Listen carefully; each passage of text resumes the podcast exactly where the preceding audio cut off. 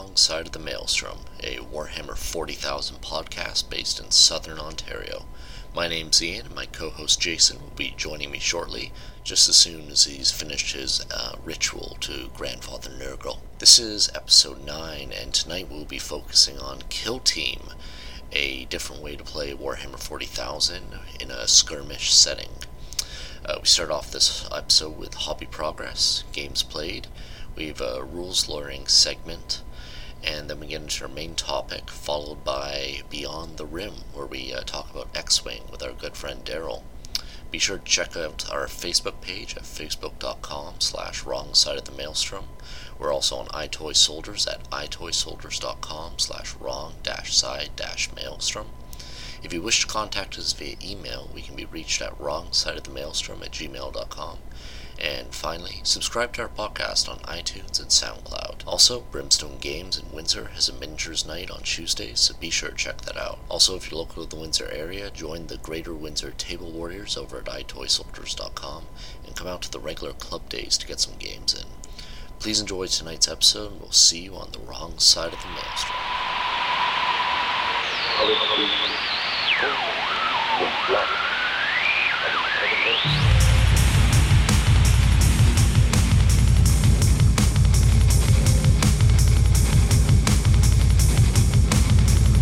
You are now entering the wrong side of the maelstrom with your hosts Ian Clough and Jason McKendry. Hobby progress. Woo! Okay. Um, I guess I'll go first. Sure. I think, I think you've been working on I'm a lot take more forever. than yeah. um, so my hobby goal last episode was to build the Chaos Demons box that I got. Oh, yeah. the starters, the, the get started box or whatever it was. Start a new army. Um, I got the Nurgle Demons one. Yep. And I wanted to build all of it and have it primed. And I don't know, maybe about a week after we recorded, I was just so like swamped with like I had no ambition to paint at all. Yeah. I just lost everything, and I realized it's because I had like so many projects on the go. It's like I had my Grey Knights and my Space Marines. I still had Tau stuff that I needed to build, and let alone paint. Paint, right? Um, and then I had these demons on top of it, and just like every time I pulled out the demons box, I'd build like one, and I was like, I don't even want to be doing. I'm not having fun doing this anymore. Yeah. So I actually put everything away, and we film, we record this in my like hobbying area. Yep. Um, I've put away like all the boxes. If That's we- true, yeah. I put away all the all the progress stuff, and I just have out like what I'm working on Mm-hmm. basically. And I don't know. I've decided to go back to just painting my Tau, and Mhm. try and get as much of that done until I feel like moving on to Yeah. to something else. And it's really renewed my my ambition to paint. Yeah. Well, your tower, awesome looking. Um, thank you. little classic Yeah. So ochre. these, uh, you got two pathfinders in your. Um, Yeah, well, we're gonna talk. there. Yeah, we're gonna talk about it afterwards. But um, I'm gonna be running a kill team campaign, Mhm. so I wanted everything that I'm gonna be fielding in kill team to be 100 percent done. Nice. So that gave me something like, okay, this is what I have to start on Yeah. first. So my I'm using my um, uh, Cadre Fireblade as Mhm. my Shas'ui, the team leader Okay. for my kill team, Yeah. just because he looks better, right? Yeah. Um, but I'm using him as my team leader, so I wanted him to be 100% done. He was almost done before. There was just like a little bit of highlighting, a little bit of detailing that I had to finish. Mhm. So I finished that off, did all the lenses and like the rifle lens and everything like that. Nice. Um, Yeah. and then I also had uh, some Pathfinders with railguns because I'm going for more of like a sniper theme. yeah. So that nice, I got like 30 inch range, strength 6, AP 1 snipers. So I wanted to get those guys done. So I finished those guys. I still have to base them though. Yeah. But basing doesn't take too long. What's with the base on the uh, team leader guy? That's like a resin base that comes. Not resin, but like that's the actual part of the that base that comes with the- it? Yeah. Okay. That would be really sick if. but I mean, I added like the little shrubs on there and stuff Yeah, like that. Yeah. But, um, I think I put a photo of, of him up on Facebook already, but maybe I'll put like the final finished one. Yeah, you definitely should. Because I don't know what. I think the other one was almost done, but not. One. He was pretty much close, but the base wasn't done. Mhm. I don't remember that. Um, I think that's it for my hobby progress. I started doing a little bit of my Black Templar stuff. I had a few guys that I started working on a little bit of Sword Yeah. Brethren and then just a regular guy. Kind of test models to kind of get that like, how do I want my paint scheme to? Yeah. I mean, it's Black Well- Templar, but like, how am I gonna go about Well, painting them? the black looks. I mean, people. Some people say like, oh, black, whatever, it's just primer. But like you, if you're doing black properly, you edge highlight with gray, or you highlight with gray, maybe not edge. Yeah. highlight. I think That's actually not black primer.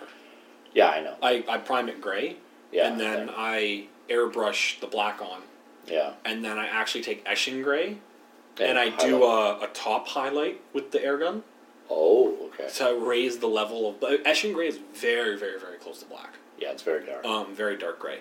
So with the airbrush, if you pull it really far away and get that wide spread, and just do kind of like one, two passes Yeah. over top of it, it just highlights the top parts of the armor just Yeah. enough to raise that black color up Yeah. a bit.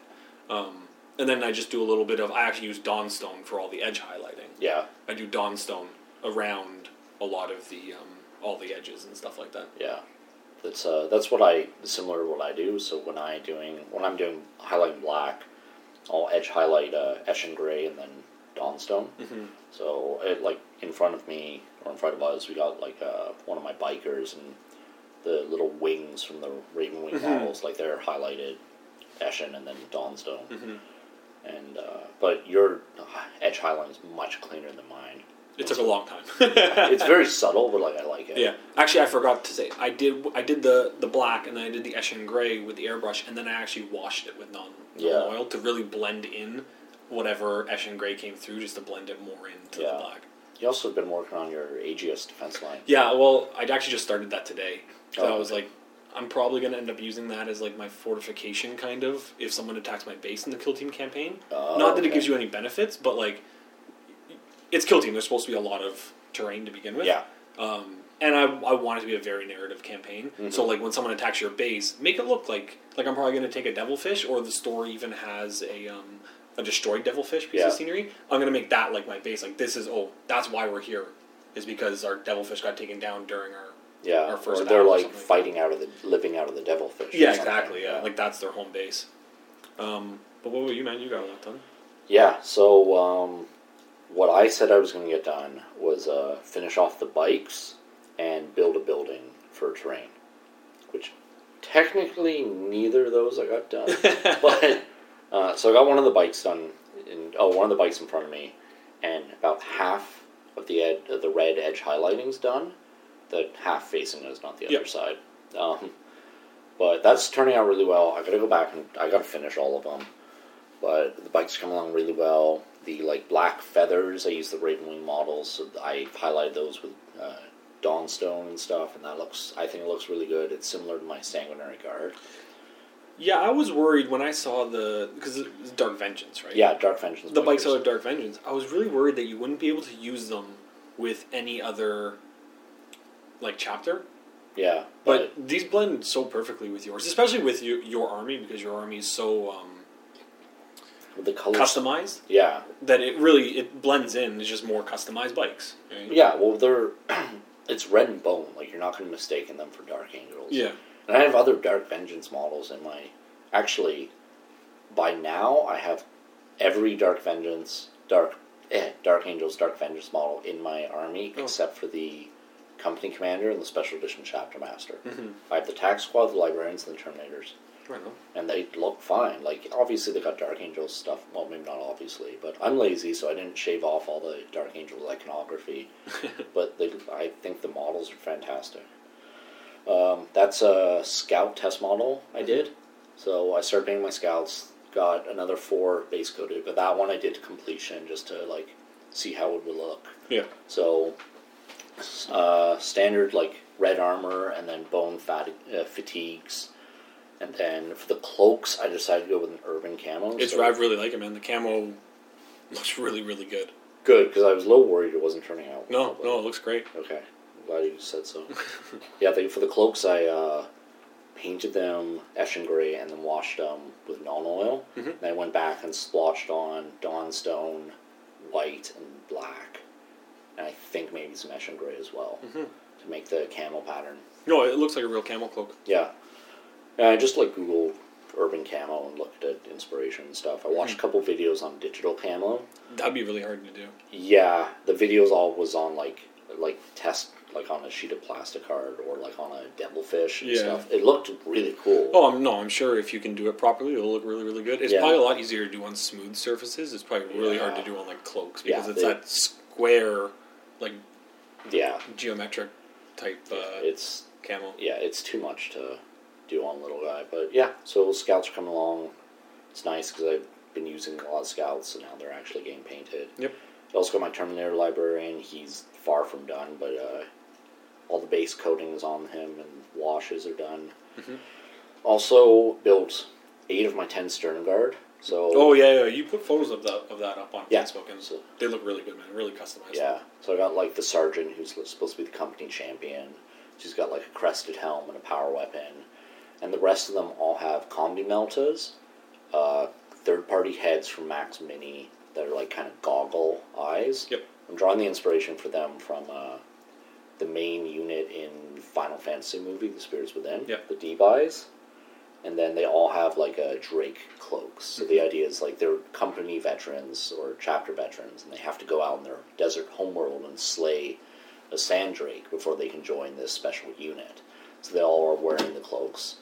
Um, I also got Prime Black. The last two, I was kind of on the fence about whether to give them grav guns or combi meltas. Yeah. I think I'm going to give them combi meltas. I was talking to Tyler from the club, and he kind of convinced me that I should just do it, like, be consistent with the squad. Yeah.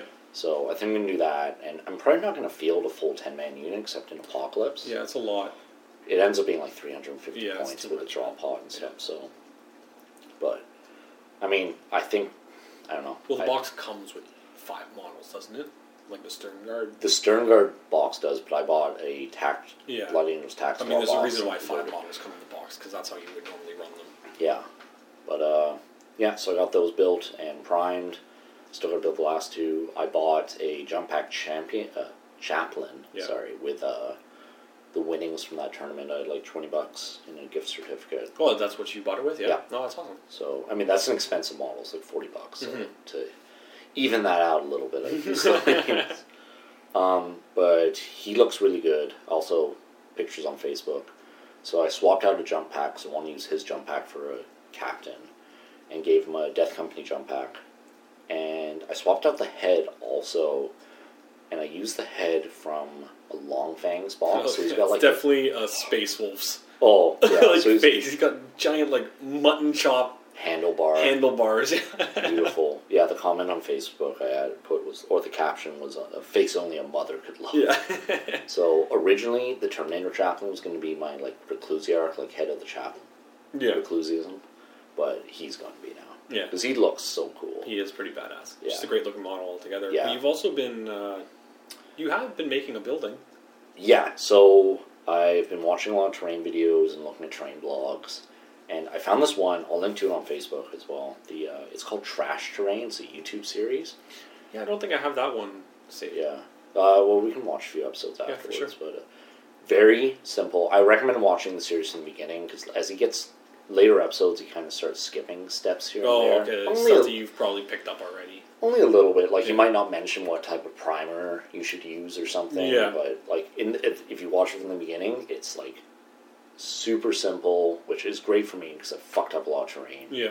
Like What's the name of it again? trash terrain. Trash like just Google Right. or YouTube that. Mhm. And it's for, by a YouTube user Kamazar Gamza. So I maybe we'll put a link of it in uh, when Yeah, post it yeah, I on. Facebook and But um, it's like he does real easy to do terrain, Yeah. great learning experience. So I made two sets of little tank traps, Mhm. not the ones that he made, like different ones that are sort of like the concrete teeth. Yep. So I made two sets of those, and I had this little weird packaging piece that I put on a base and put some straws like pipes, and it's a little pump house. Cool. Uh, problem is, is um, so I learned from these videos that need a prime with um, a special type of primer. I forget what kind. It's usually like rust protection, enamel primer. That's Mm. it.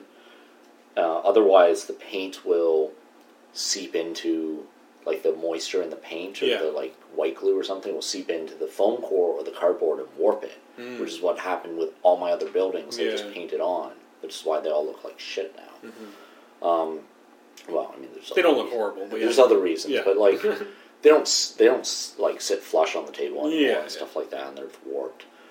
So I was like, okay, gonna buy the right primer, blah blah, and then I decided to base them before priming them. So white glue, water mixture with sand stuff. So now my tank trap bases are warped because I Oh, put the be- white yeah. glue on them. so live and learn. Not gonna Yeah. make that mistake again. Uh, I need to. Try, I bought a couple of. I, I did a brush on primer Mhm. that was super fucking messy. Like if you look at my hands, like you can still see some Yeah. fucking paint on there. So I'm gonna tr- experiment. I bought a couple cans of like rust primer, so I'm gonna experiment with those and see Sweet. what works. Whenever I'm doing large stuff or airbrushing, like I bought a pack of just uh, regular like medical gloves, Mm. and uh, yeah, man, they help out so much. I haven't had a problem before. Like it would wash off, but this stuff was like super thick Mm. and like oily. Yeah, which I guess is good because it's supposed to seal in the model. But uh, yeah, so I'm gonna I'll post online what primer I end up settling on, so just so people know. Um, the other thing I was doing was start building like a small factory building. yeah. You showed me some drawings for it. Yeah, so I've got all the uh, all the pieces more or less done. I just need to start doing some details. Like one of the things that I did on my other buildings was uh, take a bit of tinfoil, roll it up into a rough bowl ball, and then roll it roughly over the foam core. Yeah, a cool idea. Yeah, and it gives it a like a concrete texture. Yeah, yeah. And that if you dry brush it, which is a great way to do terrain, Yeah. and it just picks up on all that detail. yeah. But I was looking at some other things and online, and now I want to go back and add more detail, like um, sort of like ha- outline the building with like almost like a baseboard or a top ceiling board, I guess, Mhm. on the outside. So the edges of the walls would have like pillars and like an over over thing. I don't really know how to explain it. Post pictures on Facebook. Yeah, right on. I think that's about it. Come in. You got some goals for next time? Oh fuck! Dude, really? um, Finish know. that building. Yeah. Get oh okay. Get the building built Yeah. and finish the bikes. I guess and a character. I want to get a character done. I'm gonna get like half of that. What about you? What do you want to finish? Um, okay, well, we have to have a buy-in for the Kill Team mm-hmm. campaign. So I am have decided that I'm gonna buy a sniper drone team, Okay. and you're gonna have three weeks as of tomorrow when we're recording Mhm. um, to build and paint it. So I think by the next time we record, that's my goal is to have that done. Okay. Cool. Uh, I think we'll take a short break. Come back for games played. Right on.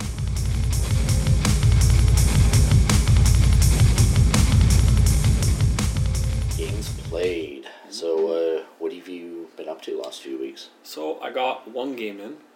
Excellent. Um, Better than against, better than none, yes. Um, I got a game in against Greg, who you played Yeah, that's right. um, the other the last episode.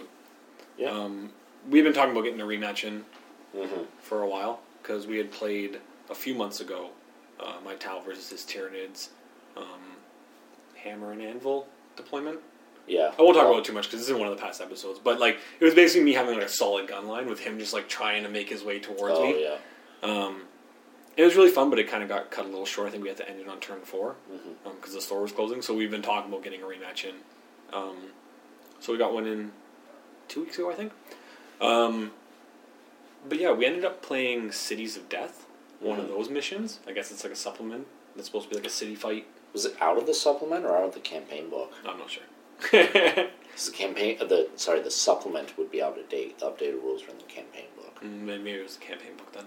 I don't know. Anyways, But uh, it was one where you had to like grab different buildings. It was Maelstrom, but the Maelstrom objectives Oh, yeah, were all like take this, uh, take this building, hold this building for two turns. okay, like that that's the updated one then. Um, now, unfortunately, I had made a list earlier that day to play against his Nids because I thought by rematch that's what we were going to be playing. Mm-hmm. But I think he had played two games already that day with his Nids and had lost both of them.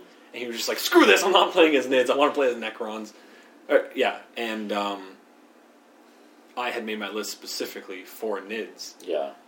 And we only had like just over two hours to play. I was like, "Screw it! I'm not going to change my list. Yeah. I'm just going to run with this," which ended up being like a horrible mistake because they're pretty different builds. I mean, one way to beat Necrons is just to like make them roll mass amounts of saves Yeah. and that is what this list was more catered towards. However, in the cities of death uh, Game ci- format. game format, there's a deployment which is like this is your quarter, this is my quarter, and our deployment zones touch each other. Yeah. Well, I play Tau, man. I don't want you anywhere near me. Wait, they don't have a minimum distance from No. each other? The, Really? the deployments touch each other. So he has a unit right on the edge, and I didn't know it was a jump unit either, right? And first turn, he assaults my my broadsides with the Buffmander. He gets in close enough to, to charge them. So he doesn't have to. You can't be. You have to be. Sorry, what am I trying to say? So there's, no minimum distance. I don't know. I don't think so. if there if there was, then That's fucked up because even in like third edition, you had to be at least 18 inches away in that type of. so then the the player that deploys first gets to put their one unit on the very corner, and then the guy that deploys second has to deploy 18 inches back in his deployment zone. Yeah, that's what I always did. Uh, oh, maybe. But I maybe that's the rule, maybe not. I'm not sure, but that's not how we played, and it absolutely. So like first turn, my 500 point broadsides with the Yeah. commander. I mean, it's my own fault. I didn't know how far the guys. I thought I had spaced out properly, yeah. but I guess I hadn't. And granted, he made the he made a massive charge on them. Um, but yeah, and from then on, it was like I really I thought the game was over, and I really held my own for the rest of the game. hmm Um, man, Necrons are tough to kill. It's Yeah. I didn't know that his like Lord had that thing that allows you to use once per game, and it's only for like one phase. But he did it during my shooting phase when I put Oh. like all my. It was like his command unit, So resurrection orb, so he re-rolls the. so he gets plus one to his reanimation, Yeah. and he gets to re-roll it. well, that might be one of his relics. Then. So I think it's a relic. I think. yeah. Um, I'm just looking at the. next And man, like I had him like oh, it was like right after he had taken out that unit too, like second turn. I was like, oh, now my whole army is looking at you. You're getting Yeah. everything. He's like, okay, I'll do the orb or whatever it was called. Like, shit, man, I didn't know you could do that. so it's just me. I got to learn more armies, man. Um, it was still a fun game type though, man. And I held on for like a long time. Like it was very close. Like he was only leading by like two points until the last turn when he got just like a bunch of really good objectives, and I kept Mm-hmm. Yeah. getting like ones that were on his side of the table. When it's like, man, I'm already on the run. I'm not running towards you, right? Yeah. Well, I mean, just getting back to the deployment, even if it was 18 inches apart, like you can still do a turn one charge Yeah. with a jump unit, right? Because Mhm. that's only a six inch charge. Yeah. So, Um, yeah. but yeah, man, uh, still fun. I think now we need a third game. Honestly, we need a rubber Yeah. match. Um, not Cities of Death, please. no, it was fun to play something different, but Yeah.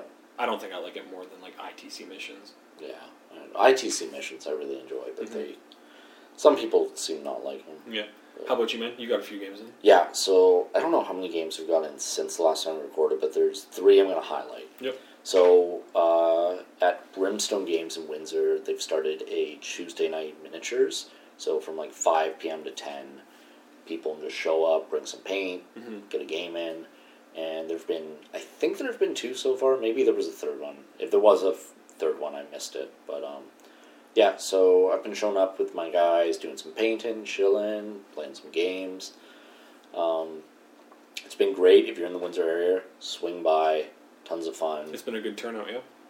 Um, not yet, but well, we had four people last time, yeah. and the time before that we had three. But like, I don't know. The usually I see these guys on club day, and it's like, okay, let's get gaming. Okay, next game. Okay, and you don't really get to chill too much. Sometimes Yeah. a little bit, but it's nice to just hang out with people and paint and just have a conversation, shooting the shit about whatever, not Mhm, necessarily gaming.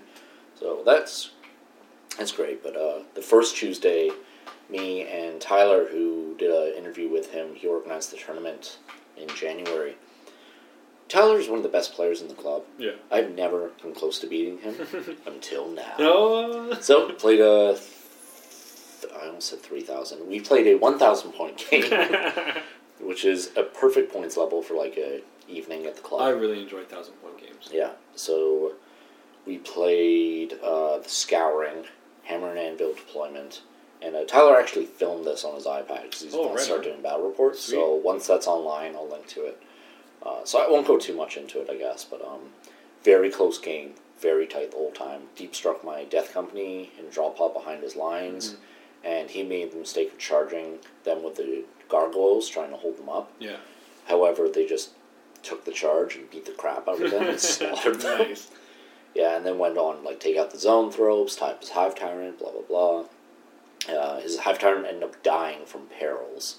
That's why I got Slay the Warlord. um, he took out my grav bikes though, like first round of shooting, so Yeah. they did nothing. Uh, they fell back off the board actually, and managed to. I got a couple objectives, did a few like glory runs right at the end, like charges and stuff. It went to turn six or seven, Mhm. Oh wow. Yeah. yeah, and uh, ended up tying. Sweet. So yeah, which was awesome. Almost got that victory. But whatever, I'm happy with the time.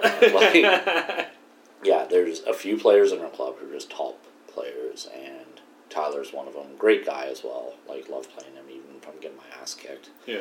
But that was so much fun. Even like Tyler said, it was one of the better games he'd had in a while too. That's awesome. Man. Uh, so the next game I played against uh, Echo, who's one of the guys in the club, and this was a campaign game, and so actually Echo and I had invaded each other, so I launched into one of his territories, and then he launched back, unknowing that I had attacked him into Yeah. my territory. So we have two territories side by side; they're being conflicted. And uh, we forgot to declare which one we were fighting for, so we ended up rolling for it at the end of the game. But we played a, um, I think it was a kill point. No, not kill points. It was like a regular mission with like two or three objectives or Oh, something. okay. I think it was two Emperor's Will or something. Um, and he was playing Demonkin. I'm running my Blood Angels, and this game also went seven turns, and it was a fucking slugfest. Like I had it uh, for most of the game. Yeah. Like I took out, I, I was losing stuff, but like I took out his bikes. I took out like a twenty man cultist unit, took down his demon prince, and then more of his stuff come starts coming in.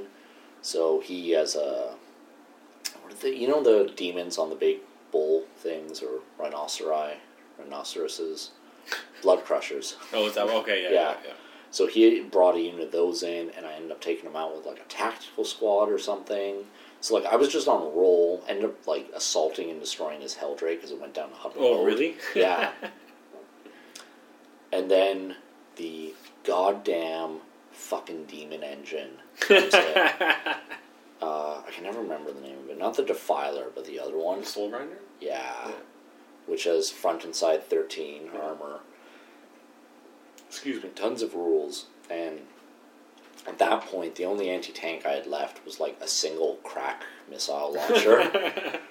and like, I do a Hail Mary with the grav bikes trying to immobilize it so I like attack the rear armor facing. Just do shit all with the grav, but like there were only two left, one gun. Yeah. So like that was terrible, and I just could not kill this thing, and ended up munching the rest of my army. He also brought in a unit of uh, flesh hounds, and they hit my back line, took out my little like remainder two man tack squad and like assault units and all this other shit. Yeah, it was bad. So I I would have won until turn seven. Went on turn seven, Yeah. lost. The longer the games go, man, the, especially those hard Yeah. fought ones. Yeah, and like I was, I wasn't dickish, but like at one point I'm like, hey, we should probably talk about which territory this is for.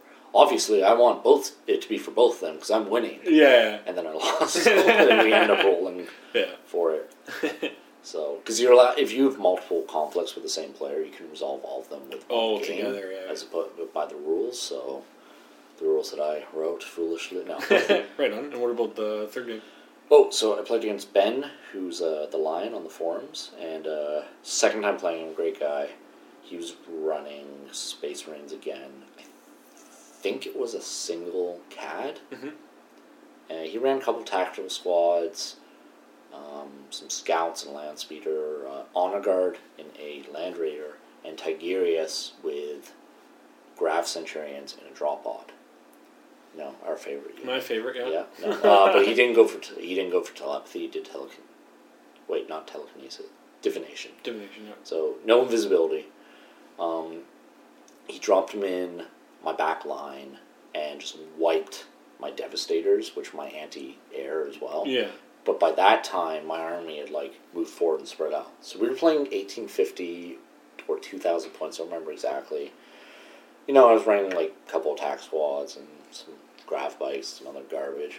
Most importantly, ran a Murder Fang attack, Mhm. whatever it's called, the new Wulfen formation. That's two to five units of Wulfen. I'm Yeah, you were telling me you wanted to proxy them and see how they run. Oh, Jason, so good.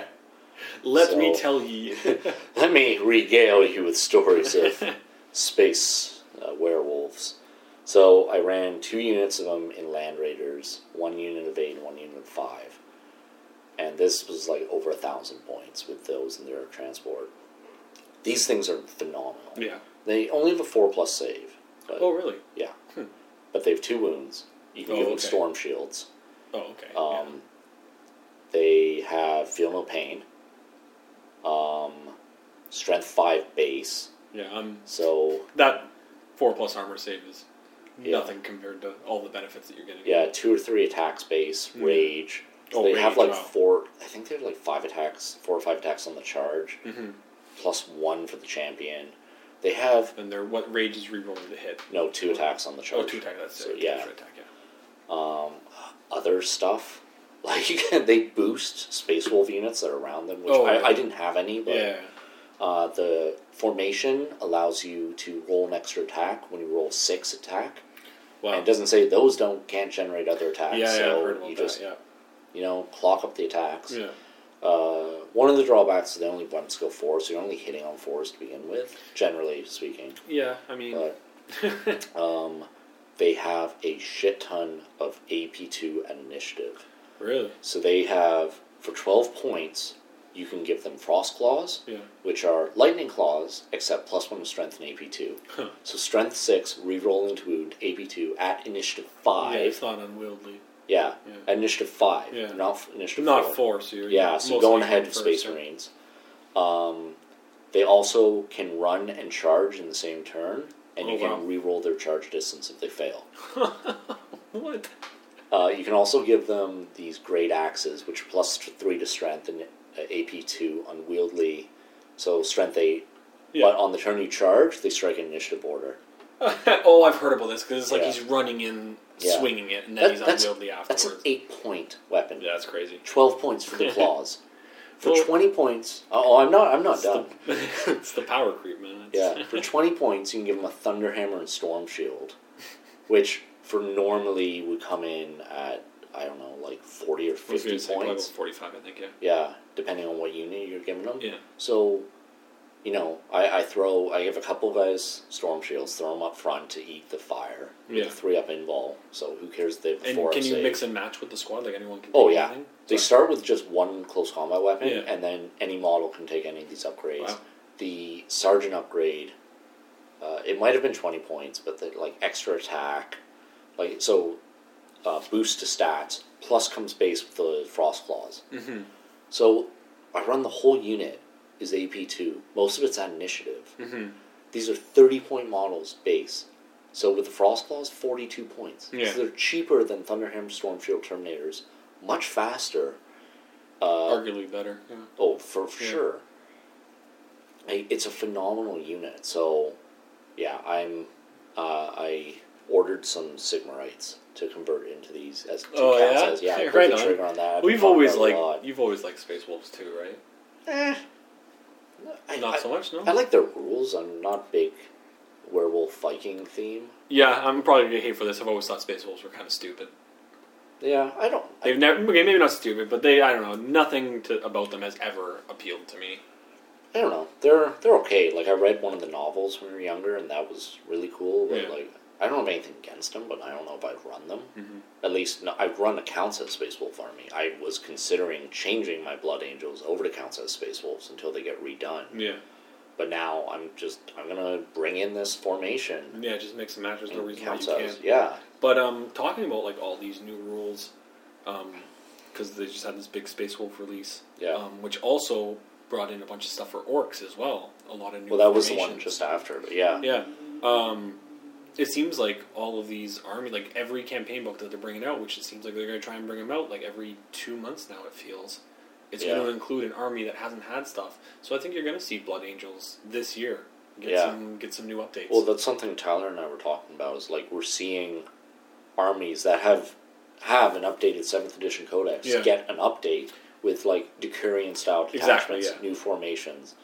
So Well, these fine. armies like Dark Eldar and Blood Angels, they got and it, all they, the armies they got codexes at the start of Yeah. seventh edition, right? And then the kind of that power creep came in. All this new style of formations yeah. became So prominent, so they need to up. They don't really need to update the codexes so much as up just give these. yeah. So I'm really excited for this because I feel like this is kind of signaling that 40k is going to be rebalanced with assault versus shooting. Yeah. I'm hoping, and I'm also really excited to see what happens when Blood Angels come out. And if it's shit, I'll just keep using Wulfen. No, So- I don't think it's going to be shit. I think it's going to be really good. Yeah. Um, the orc ones are actually pretty cool. I've always liked orcs. I just never. I have a little bit of an orc force. I think I have Yeah. about a thousand points of orcs, maybe a little bit under that. Um, and I used to really like speed freaks. Yeah. And I didn't really because there weren't a lot of formations for orcs, Yeah. And I didn't know. I didn't. There was no calling to me for any way to build orcs the way that I wanted to Like build a force currently. Yeah. yeah. Except now they just released a bunch of uh, formations. Yeah. The their Decurion one specific. Well, not specifically, but their Decurion one they released Mm-hmm. is the main thing is you're allowed to declare a Waaagh every single turn. Yeah. So every turn you are running and Charge. charging. Um, Which is great for I forget what else assault Waaagh was. Is Waaagh is that all Waaagh lets you do, or does it also give you something else? Oh, I don't know, man.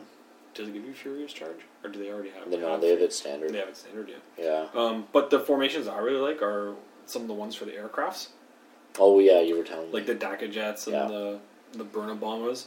Like they have one for each, like three Burnabombas and then one for three Blitzabombas. hmm But the Burnabomba ones, you add plus one strength to any bombs. Um, the Blitza ones, I forget what that one is. Oh, it's re-roll uh, penetrating hits and stuff. Re-roll armor penetration. Is that the Dakkajets? no, that's for the Blitza bombers. Oh, okay. And then the one that I really like, which is probably how I'm gonna run my orcs Mhm. once I once I build them, is three Dakkajets, one Burner bomber, and one Blitza bomber. Okay. And if a flyer in this formation leaves combat airspace, so goes to ongoing Yeah. reserve, right?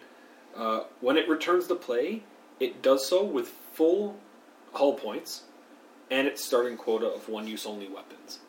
Nice. That's crazy, man.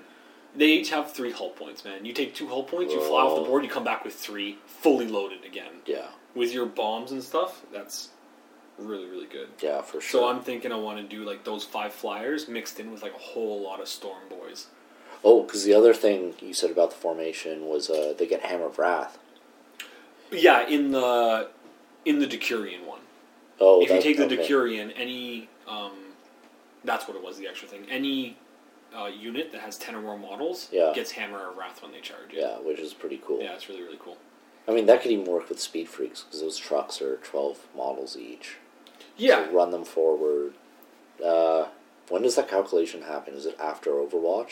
I would think it would be after Overwatch. Yeah. Okay, yeah, so that one works so well out of trucks then. Mhm. But still, So it's nice to see that they're really trying to promote making each army be competitive. I do. I think that Orcs is now competitive with Eldar. No way in hell. yeah. right? With with Necrons, no. But will it make them more competitive? Yeah, you're going to see them in the top ten more often now. Hopefully, yeah. Um, one other thing I want to talk be talking about power creep and evening out the the the game Mhm. is the new ITC poll is up, Oh, they haven't done one? Yeah. Okay. and um, one thing that they're talking about, and this is actually a big topic right now in the tournament community, is changing from 1850 to either 1650 or 1500. Interesting. How do you feel about that? Uh, off the cuff, I I like it. I think playing at smaller points is it forces player to make players to make tougher decisions Yep. about what they're bringing. Like you Hundred can't you can't bring like I don't know triple Riptide units and like You can run out of points really fast. yeah. Well, I mean I've been running double Land Raiders a lot at eighteen fifty or two thousand. Yeah. Like that's gonna be really tough to do. Not only that, it kind of it changes the meta of like the synergy between formations that you're bringing. Yeah. Um, because another thing that they're talking about is, do you want to keep it at? Because ITC right now is three formations. That's all you're Yeah, allowed to yeah. take. Um, they're talking about keeping it at three or raising it to maybe four or even unlimited. And if you keep it at eighteen fifty with like unlimited, That's you're yeah, gonna get those like stupid combos. yeah. Um, it's gonna become like Malifaux, where you're just like trying to make the dirtiest list, dirtiest combo possible. yeah. Um, The other thing at fifteen hundred is the games will be quicker. the games will be quicker. Yeah. Yeah. tournaments will be not as clogged up. Yeah, Um, I, I voted fifteen hundred. yeah, I was thinking about 1650. 1650 is kind of cool. I mean, it is tough to make a solid, very, very, very competitive 1500 list. There's always something else you want to add in there. Just like one more thing. I feel like 16, 1650 lets you add that one more thing. yeah. But is that not why we're reducing it to 1500? In the Kind of first place, In the first yeah. place. Um, Well- we talk. We're not going to talk about the state of the game because we did that last episode. But I think that cutting it at 1500 kind of changes the state of the game. yeah. But I, I don't think it's necessarily a bad thing. Yeah. The other But thing, the other thing they bro- talked about in it was um, the Ghostkeel uh, unit. Yeah. I hardly, I never remember to use it, but you're allowed to make a unit that fires at you snap fire. Oh, You're allowed to do that once per game for each Ghostkeel model. oh shit. Now ITC apparently already corrected it, so it's only once for the unit. Oh, When rules is written, is each model has one of these abilities. So if you have a unit of three, you can do it Yeah. three times. Uh, they're voting to see if people want to bring that back to the way it is because I think rules is written, and I honestly don't think you can use that up in one turn. Everybody fire at the Ghostkeels. Okay, that unit has to snap fire. it's each that unit, has I to snap see, fire. That unit. It's not once for everybody, right? so you can't declare like this shooting phase everything that shoots at the No, Ghostkeel. no, Okay. it's just once per unit that Yeah. fires at them, and you only have three of them. So, just the strategy against it is, you know, if I want to make that one really good unit have to snap fire all game at me, no problem. But just have a bunch of good things fire at me, and I'm going to use it. Yeah, I we were talking about this at Tuesday Night Gaming. Hey, come out! Uh, Tuesday Night Gaming the other day, Yeah. where this was under the context of invisibility, but instead of all the snap firing, say like, okay, they have to fire ballistic skill, weapon skill one. I think that's So what that- that's what ITC did to it. Oh, Yeah. Well, that's good then, because then you can still use blast and Yeah. template weapons. Okay, I'm cool with that. From what I understand, it might still be snap shooting, shooting, but in close combat, it's definitely weapons. Oh yeah, yes, for invisibility. I mean, just in general. Oh, in general, yeah. for like th- for things like the Ghostkeel because you're gonna like they have crazy stealth stuff so i want to bring templates to get rid of them Yeah. but now oh i have to snap fire well i can't fire all these templates i just arranged out in front to Yeah. you so Mhm. that- i don't i don't know if that'd be balanced like anyways Cool, man. Um, well, let's take a break, and we'll come back with some rules lawyering. all right sounds good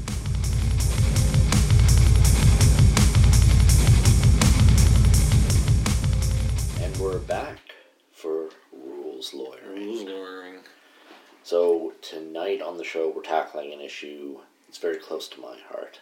Well, I've seen it talked about a lot in stores, hmm and that is mainly for Space Marines, I think. Yeah, But can other chapters, or specifically, I guess, other codexes, Mhm. not chapters like uh, Black Templars or or such, yeah, that are in the Space Marines Codex, but can chapters such as like Blood Angels or Dark Angels, can they take formations that are in the Space Marines Codex? or formations that aren't in the Space Marine Codex, like the Skyhammer Annihilation Force. Stuff that comes out in campaign books and such. Well, in this case, it's a sheet of paper inside a limited run bundle. Yeah, yeah. So that's the question night. Uh, well, this first came up because we were finding we were trying to find a way for you to be more competitive, yeah, to add right. in more formations. Because Blood Angels, to be honest, they don't have a lot. They their formations are garbage. Yeah, I mean, I think when the Codex came out, their formations were on par with the other formations that were kind of showing up. Yeah. Like we were just looking at it like plus one to initiative. Yeah, the For early formations, great. Mhm. Like if you look at that compared to some of the Dark Eldar ones, very on par. yeah, yeah. right? Um, but when you look at the power creep that's going on now, now they, they don't hold up to anything. Yeah. So regular listeners should know I play Blood Angels.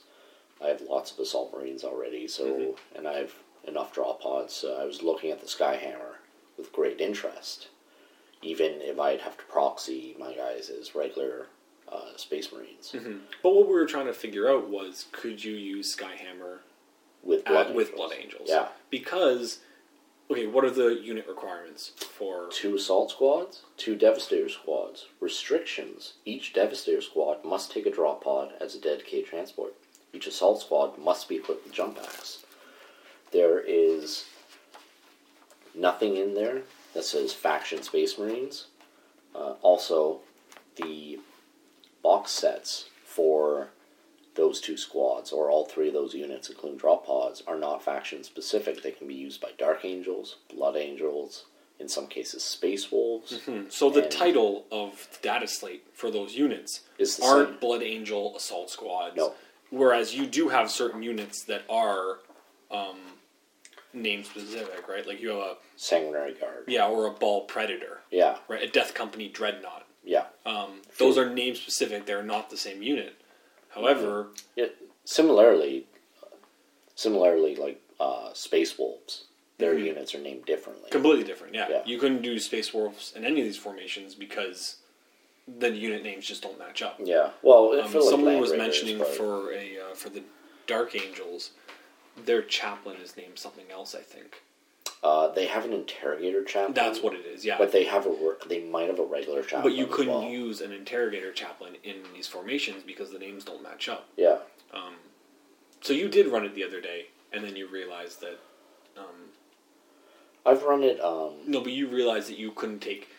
You used them as blood angels originally, like your Yeah. intention was, and then you realized you had grav weapons in your devastator squads, and you said, "Oh wait, my devastators can't take grav weapons." yeah, Blood Angels can't take grav cannons. Mm-hmm. So, at that point, you just realized that you. well, I just said like I'm just not using Furious Charge or not using any tactic. any tactic tactics at all. Yeah, Chapter tactics. That's Mhm. it. but we started to look into it more to try and come up with a conclusive decision. Yeah, so uh, I would say my argument is, like we said, they're named the same. Mhm. Uh, these units can be used, or these kits can be used interchangeably between multiple armies. When the uh, box bundle deal dropped, all the stuff in there was for can be used by different armies. Mhm. If you go on GW's website and look at pictures of an assault squad or a devastator squad, they are painted in multiple codex colors, Mhm. like Blood Angels, Dark Angels, Ultramarines, etc. So it would look, it would appear that you would be able to use them, and as Blood Angels or Dark Angels. And not only that, but I would make the argument that it's balanced. So for Blood Angels, the advantage would be I have Furious Charge. So mm-hmm. my Assault Marines are going to get a nice little boost. However, disadvantage is I can't get grav cannons, which are one of the best weapons in the game right now. And they're expensive at 35 points a pop, but even so, that is still an amazing deal for AP2 five shots the turn they come in Yeah. each, uh, re-rolling to wound with grav amps. Now, I thought part of the problem would be uh, Descent of Angels Warlord trait, which, for example, Dante gets automatically, which uh, makes for more accurate uh, deep striking. However, that only applies to the Warlord's detachment, so it wouldn't be able to be taken by the Skyhammer. Um, Dark Angels, they can get grav cannons, but their chapter, quote unquote, chapter tactics is like stubborn and Overwatch with Blisco too, so it's not at, it's not really focused on the Skyhammer, it's not really a boost, so I don't think that's too overpowering. Um, There so are yeah. there are some arguments against it though. yeah, some compelling ones, I admit. Um, ones that I think kind of give us a final answer. yeah. But apparently, on the GW store page for the Skyhammer formation, at least, Which is down now, 'cause that Mm-hmm. was limited. um, this formation is under Space Marines, only not any other Marines. So where they have like they have a Space Marines category on the GW page, and then they would have like a Blood Angels one. This formation was under the Space Marines Yeah, one. where like assault marine, assault squads under multiple pages. Mm-hmm. Um, whereas if they intended it to be for other chapters, you think they would have put it under all these other Yeah. ones. Um, there's also there is some precedent for multiple chapter uh, formations in Apocalypse. Mhm. Like you can take, um, I think it's Masters of the Chapter is one of those formations where you take a chapter master and then like four to nine captains or something like that. Mm-hmm. And it says specifically the chapter master can be swapped out for Marneus Calgar, Pedro Kantor, Dante, Yeah. Azrael. So, So it's meant to be over um, allies of the Imperium, I guess it would be. yeah, but that's listed as just a Space Marine Mm-hmm. uh, formation. So Um, now, the big argument, though, and this is the biggest one, is that when you look at the data sheets of units, yeah, uh, I'm going to open up the Space Marine Codex. I'll let you open up your Blood Angels one. um, at the top center of the unit, there's an icon, Mhm. a symbol, and this is different for every army. Tau Yeah. has a special one. Dark Eldar has one. Space Marines have one. It's like the wings with a skull and a sword through it. mine's wings with blood droplet. Exactly. So that differentiates the different factions. Yeah, Yeah, it's the same um, for allies of convenience and stuff for the allies chart. yeah, Your battle brothers because you're allies of the Imperium, yeah. Armies of the Imperium. armies yeah. of the Imperium, but it is still a separate faction. And, and this is called out specifically in the rules on page 114 of the Space Marine book or page 50 of the Blood Angels book, and right before the War Gear list of any codex. It's explaining what a data sheet is. And number one, in both cases of the books we have in front of us, are both uh, faction. The unit's faction is shown here by a symbol. All units that have the symbol, which is all units described in this book, have the Blood Angels faction. And or- in mine, it says have the Space Marines faction. yeah, and the Tau or the Tau Empire faction Yeah. or whatever. Now, when you look at the Decurion of the Space Marine, the Gladius Strike Force, it Mhm. doesn't have that symbol. However, in the restrictions, it says all units in the detachment must have Space Marines faction. Yeah. So we've clearly realized that Blood Angels or Dark Angels, whatever, it's not Space Marines faction. Yeah. Uh, similarly, Baal Strike Force, page 110 of the Blood Angels book. Restrictions all units in this detachment must have the Blood Angels faction or be fortifications. Now, when you look at the actual formations in the Space Marines Codex, it doesn't say all models from this formation must be taken from the Space Marines Codex. However, at the top of the data sheet for that formation, it has that symbol. Yeah. And when it has that symbol, it means that only this faction can take this formation. Yeah. Same with Blood Angels Battle Company, uh, page 98. I mean, it's called Blood Angels Battle Company, but besides that, it doesn't have any restrictions, but it does have the Blood Angels symbol at the top of the formation. So, this was definitely. Is there, sorry, is there anything you want to add? No, I don't think so. So this was definitely something I wanted to tackle because the Skyhammer's formation I'm very interested in running. And to run it WYSIWYG, I would need to purchase new models, specifically get. Um, I, I would either need to run it as a Blood Angels formation or purchase models to convert generic uh, Assault Squad champions, as opposed to the ones I have that have like hand flamers and inferno pistols. I mean, there's no reason why you can't still you like, you're still armies of the Imperium, right? You're still Battle Oh, yep. Brothers, so there's no reason why you can't take a Skyhammer, say, give them Ultramarine tactics. Oh, there's successor chapter of the Ultramarines, right? You Yeah. don't have to change the paint scheme at all. You can still use whatever models you can salvage from your Blood Angels for it, Yeah. right? And just make sure that the weapons conform with the Space Marine Codex. Well, yeah. So, like, if I'm gonna run this, what I'll end up doing is I'll need a second Devastator squad, Mhm. and so whether I do that uh, heavy bolters or whatever or multi melters, but I, I could do grav cannons now, Yeah, yeah, which are awesome. yeah. They're pretty pricey, but awesome. And uh, for the assault squads, I could take White Scar Chapter Tactics, which gives them Hit and Run. Mm-hmm. Give them Raven Guard, which allows them a rerolled wound on Hammer of Wrath, and a bunch of other stuff. So it's mm-hmm. not bad. I would have liked to have ran a Blood Angels Skyhammer to keep it in the theme, mm-hmm. but yeah. I, I mean, I think that you're even still. We've mentioned it before. I don't think you're too far away from getting a lot more formations for Blood Yeah. Angels. I, I would be willing to say by the end of the summer, I think you're going to see it. I would hope so. I also hope that If not by the end of the year, for sure. Yeah. But I'm thinking probably with the rate that all this is coming out, I think you're going to see it. yeah, hopefully whatever campaign book drops is going to be two of the armies I play. So like Mhm. Blood Well, I Dark mean, Eldar would be awesome. What was Shield of Baal? Who was the opponents in that? uh, Tyranids. And they're thinking about getting new stuff Yeah. That's the rumor that they're going to get new stuff in the next few months. So Yeah. there's no reason a campaign book can't come out with Blood Angels formations in it. Yeah, for sure. Right. But I think that's what we've we've come to the final conclusion. Yeah. Sad smiley. Sorry, you don't you don't get my sweet sweet Space Marine formations. No, I'll just have to take him as sweet, sweet space formation. Right on. Uh, we're gonna take a short break and we'll come back with our main topic: kill teams. Excellent.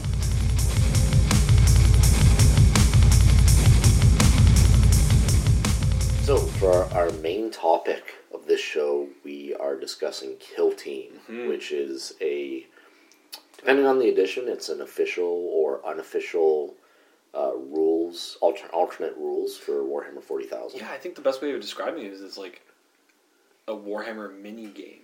Yeah, it's a it's a skirmish game using Warhammer rules and models and uh, you know background information and stuff, but like much smaller Much scale. uh, much smaller scale. Not, you can have long longer games of Kill Team, yeah, right? But generally, it's around 200 points is your average Kill Team game. yeah, Um, So it's a smaller game of Warhammer. However, um, in most of the versions, each individual model is a separate unit.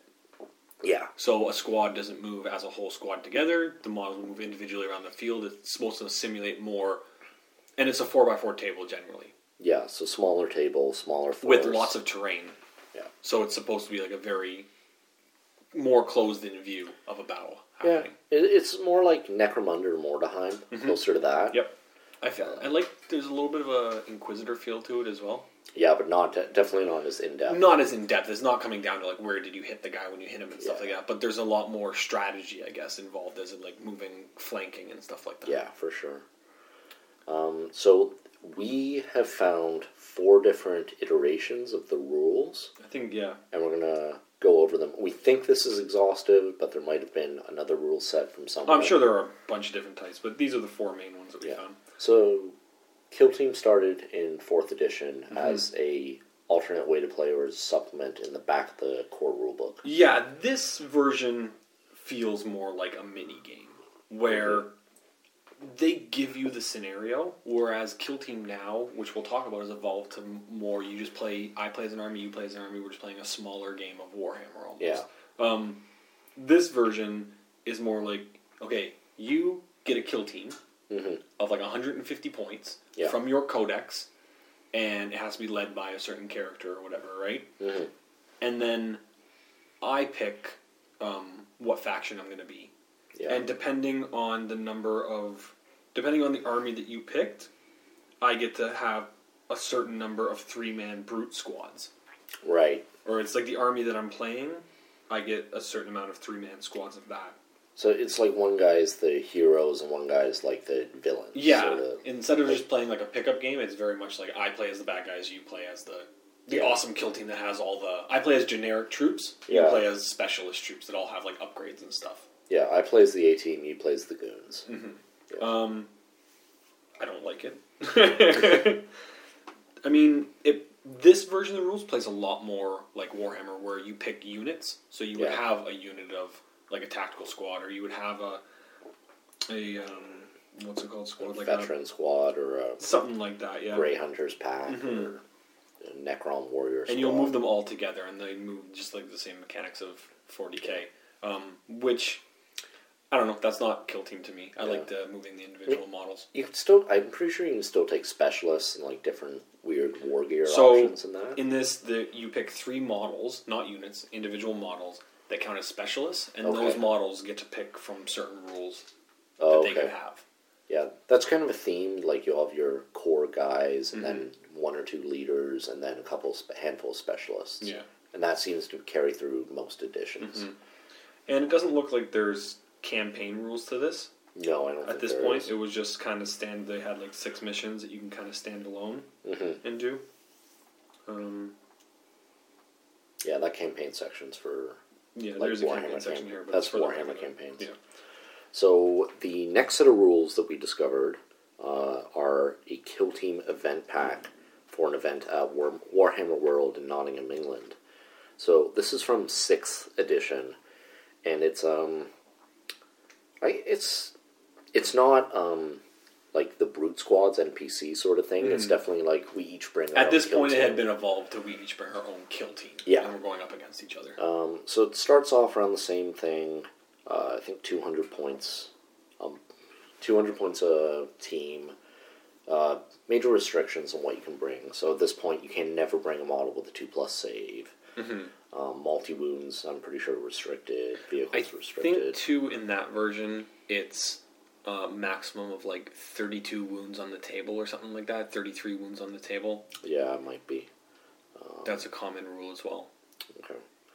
The other thing is you still need to purchase full squads, and it's you have like a small force org chart, or chart so like one elite, one fast attack, two troops, Mm.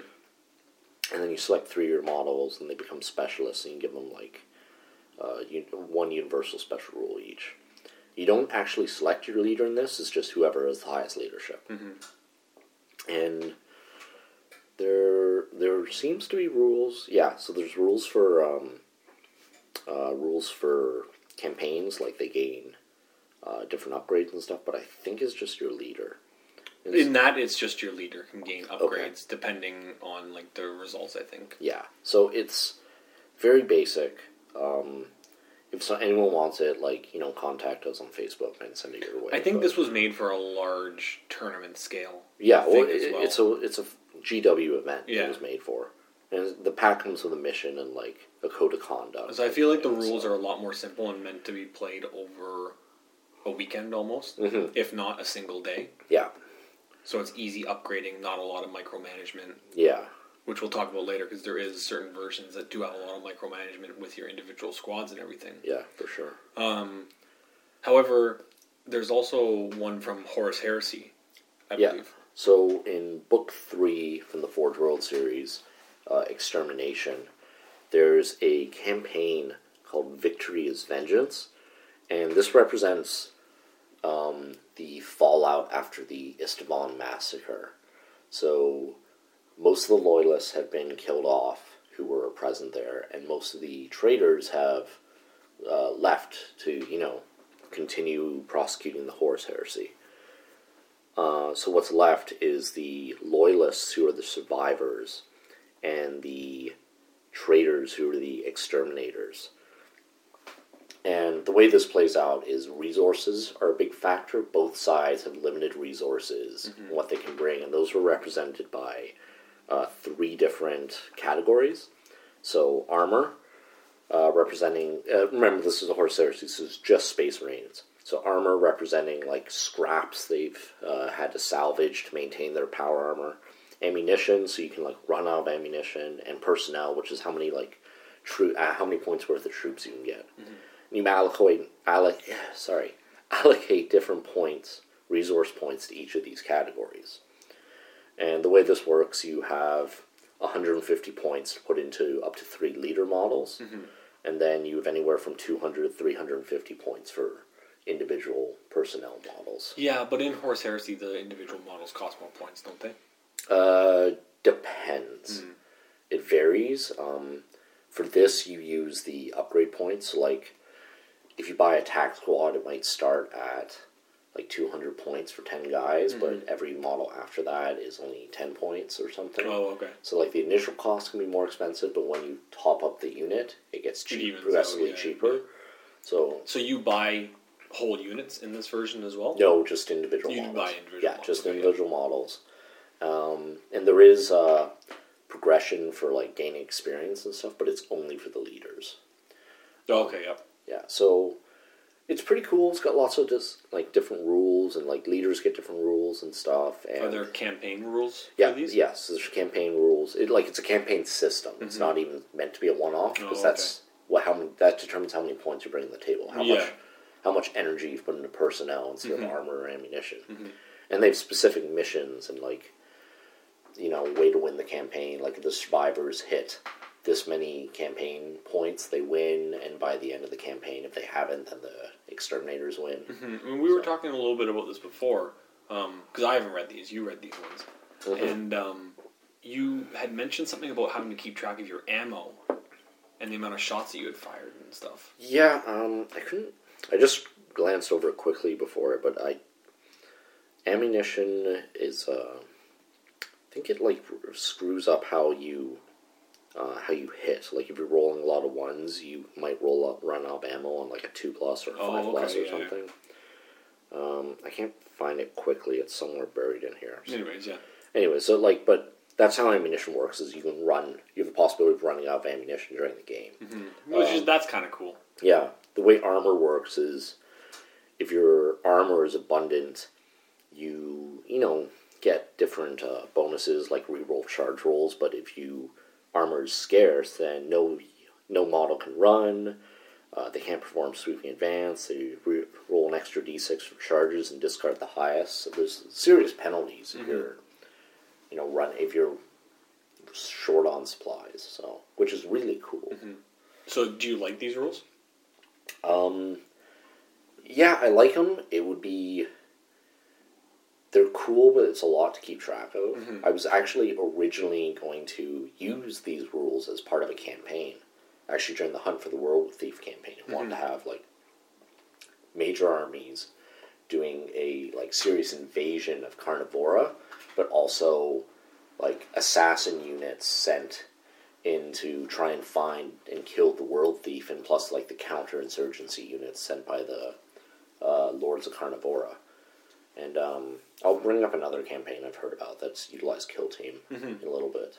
But uh, you have a fan base rule set that is So- awesome. Yeah. So these are the ones that I like the most. They're the ones that when I do play Kill Team, I play with. Um, I also think they're they're also my favorite. uh, it's called Herald of Ruins, Mhm. And that's the website Herald of Ruins uh, dot blogspot.ca. Yeah, if you Google Ku- Kill Team, they'll be one of the first. I think things they I come think up. they are the first one. Yeah. Yeah. Um, but these ones are awesome, man. They're really took the time to like even everything out in the Yeah. game. They where all these other ones use the whole codexes and then give you restrictions on what you're allowed to, um, like the maximum that you're allowed to bring in and the point cost and stuff like that. Yeah. These ones are really supposed to be okay. I bring a unit of fire warriors, so my team leader is the is the Shas'ui the sergeant. hmm That's the leader of my whole group Yeah. and then maybe I'll have like two pathfinders in there, or I might have a few drones or something like that.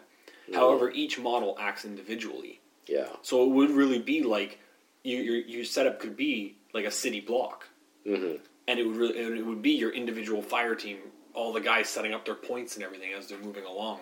Um, some of the missions are really really good too. They make for even because you can really just hide your guys if you wanted to, but a lot of the missions are like uh, take and hold and stuff like that. Yeah. Like they, it is this whole own like mission table. Um, I also really like the Herald of Ruin rules because um, it's a really good campaign system. Yeah, they have their own campaign, like its own campaign Mm-hmm. supplement Um, specifically for it. you get some complaints from some of the players because they have their own codexes, so it tells you in there what units you're allowed to take for HQs, it which ones you can take for cores. Yeah, to be clear, it's like they have specific kill team codexes. Mm-hmm. So you use your codex army book for um, certain things like war gear lists and weapon lists. Yes, yes. But they have They some of the war gear or the upgrades they have a specialized list that you have to use, yeah. But not all of them. But like for example, in the Blood Angels list, it says like this model can take a weapon from the melee list. That melee list is in my codex, Yeah. not on Yeah. Mm-hmm. the kill team rules. And it also has different things that I can't get in my codex. So great example, Dark Eldar have um, old school Incubi upgrades. So I can take an Incubi and give him a Tormentor helm and Punisher, Mm-hmm. which I think is fucking amazing because I have those models and Tormentor helm. Tormentor helms are one of those like weird, goofy things from third edition, which I think are awesome. so, and Are those the head guns? yeah, Yeah. the pistols on top of your head, and Uh-huh. they're like wearing freaking Dr. Seuss caps that fire splinters. um, so the reason why I like these ones so much, as I mentioned before, was because they're really adaptable to um, campaigns, Mhm. and Heralds of Ruin have a really good campaign system Yeah. that they've built. And Do you want to talk about the campaign system? Yeah. I haven't read over that yet, so Um, go ahead. so it's a lot like any other campaign systems where you know each person can make their movement you can kind of it, you can readjust the rules however you want for this. It's not so Mhm. clear on like how you would move around a campaign, whether you, you would use like a ladder or a map campaign, however you wanted to do it. Okay. You can really readjust the rules to there, but this is more for like upgrading your guys. So if you wanted to play like a six game campaign, like a ladder campaign, Okay, how you could upgrade them here. But there's no reason why if you did a map campaign, which is Mhm. what we're going to talk about afterwards, that's what I'm doing. Um, you can just keep the upgrade system Yeah. for every turn on the Mhm. map campaign, right? Yeah. Um, so how you would start this one is you build a starting force of 250 points out of the codexes, Yeah.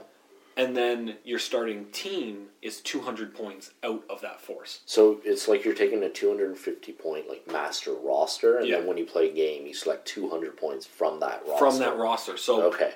as you go along, in between, you gain, um, they call it RP. I think it's called requisition. Requisition points. Yeah. Yeah. That makes sense. and you get certain requisition points for winning a game. We'll give you like 5 Mhm. Uh, losing a game, I think we'll give you.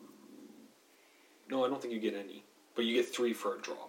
Um, hmm you get ten for just playing, right? Mhm. Uh, things like you get three if you take out the team leader of the opposing team. Okay, so Right. like little secondary. First blood gets you two.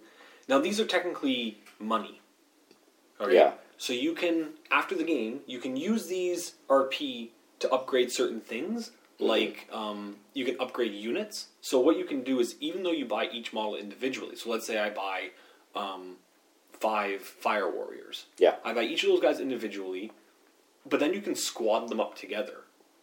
Now this doesn't mean that they have to stick together in Mhm. formation, right? Sorry, you would group them up together. A squad Yeah. is a squad has to stay together, like a Yeah. like Imperial Guardsmen are a squad, Yeah, there are small squads in Yes. this, but like but they count as a group as well. So you can either group up individual models or have a Mhm. squad, which is a group, and you only spend when you upgrade one of those models. All the models in the squad in the Oh. group get that upgrade. So if you give one fire warrior plus one ballistic skill, the whole group gets plus one ballistic skill. yeah, and that's only gen. The, generally, that's only um, like bigger, like uh, more swarmy units or armies that have squads, right? Like Tyranids, Imperial Guard. That have the actual squad thing. Yeah, like an Yeah. artillery platform would be like uh, Yeah, like did Tau have squads? um, For drones or fire- squads. Oh, okay. A so drone that, that makes squadron sense, is a yeah. squad, right? They have to stick together. Like Blood Angels, I don't think have any squads. No, for I doubt they example. would. No, no. Maybe scouts. Um, so you can use your RP to upgrade um, your guys, Mhm. and there's a bunch of different things you can get. Um, however, if the module, if the module, wow, now I can't talk. If the model is a casualty, so if it's taken out of play, whether it runs off the board or whatever, Mhm. you roll a die at the end of the game, and on certain rolls, that model can die outright. Nice. or it can escape with injury. If the model dies outright, you lose that model and all the points that you've put into it. Okay. Yeah. However, if a if a group, let's say two models of the group die, you can reinforce that. You can get new recruits for that group, hmm and they gain the abilities that that group already has. Yeah. But if everyone in that group is killed, then all the points you spent Yeah. are gone. Um, or you can spend RP to upgrade your base. So at your base, you at every level, there's Oh. five levels of bases. The Mhm. first level lets you bring a team of 200. The second level lets you bring a team of 250. So you can continue to recruit more models into your total force. But when it comes to upgrading your, your base, you upgrade the, the size of the team that you bring into the game. Yeah, so it's like your base of operations. Yeah. Or hideout you're operating Uh-huh. or upgrading. So you might have been spending your RP to upgrade your guys so they're better, Mhm. but I spent my RP to get more recruits Yeah. and to upgrade my base. So I'm bringing 300 points, while you're only bringing 200, but your guys are better than mine. They're more Right. buffed. Because I don't pay points for upgrades I've spent RP on. Yeah, exactly. Yeah. Okay. Um, but then you can also upgrade certain, like, you can get new buildings to your base. Like, you can get a comms relay. So Okay. you gain a comms relay in your deployment zone during games. Oh. Okay. And that's money that you spent to put out your base. yeah. Um, That's really cool. hmm And I like the uh, the injury chart. Like I said, after a guy is a casualty, you roll a die at the end of the game. One, two, he's dead. Three to six, he's fully recovered. Uh, special models, though, like characters, hmm it's on a three to six, fully recovered. On a two, it's beaten up, so they have a temporary injury for the next game. hmm Um, and then on a one it's grievously injured, and you roll another d6, and on a one to three they're dead. On a four to six they have a permanent uh, negative modifier to one of their stats, and there's another table that you roll on for that. So it really carries on the Yeah. the aspect of injuring like Yeah. models throughout the game. I think it's really cool too because you'll like grow attached to different models and like maybe start naming them or like coming up with backstories Mm-hmm. and stuff. Uh, the other thing I want to mention is that there are older armies in here that you can run. So, for example, I mean, we're about to when we're recording this, uh, the Death Watch Killzone is that what it's called? Is about to drop the new board game thing. Is it called Killzone? Kill something? Something. I don't know. A Death Watch game. I don't think. Yeah, I think it is called Killzone. Anyways, but like, you know, for years, long before that, they've had a Death Watch kill team thing. They have Genestealer cults in here. They have Harlequins, which, I mean, aren't are pretty standard now, but this was before the Codex came out. Sisters of Battle, Adeptus Arbites. Uh, they also have Adeptus Mechanicus, which are updated to seventh.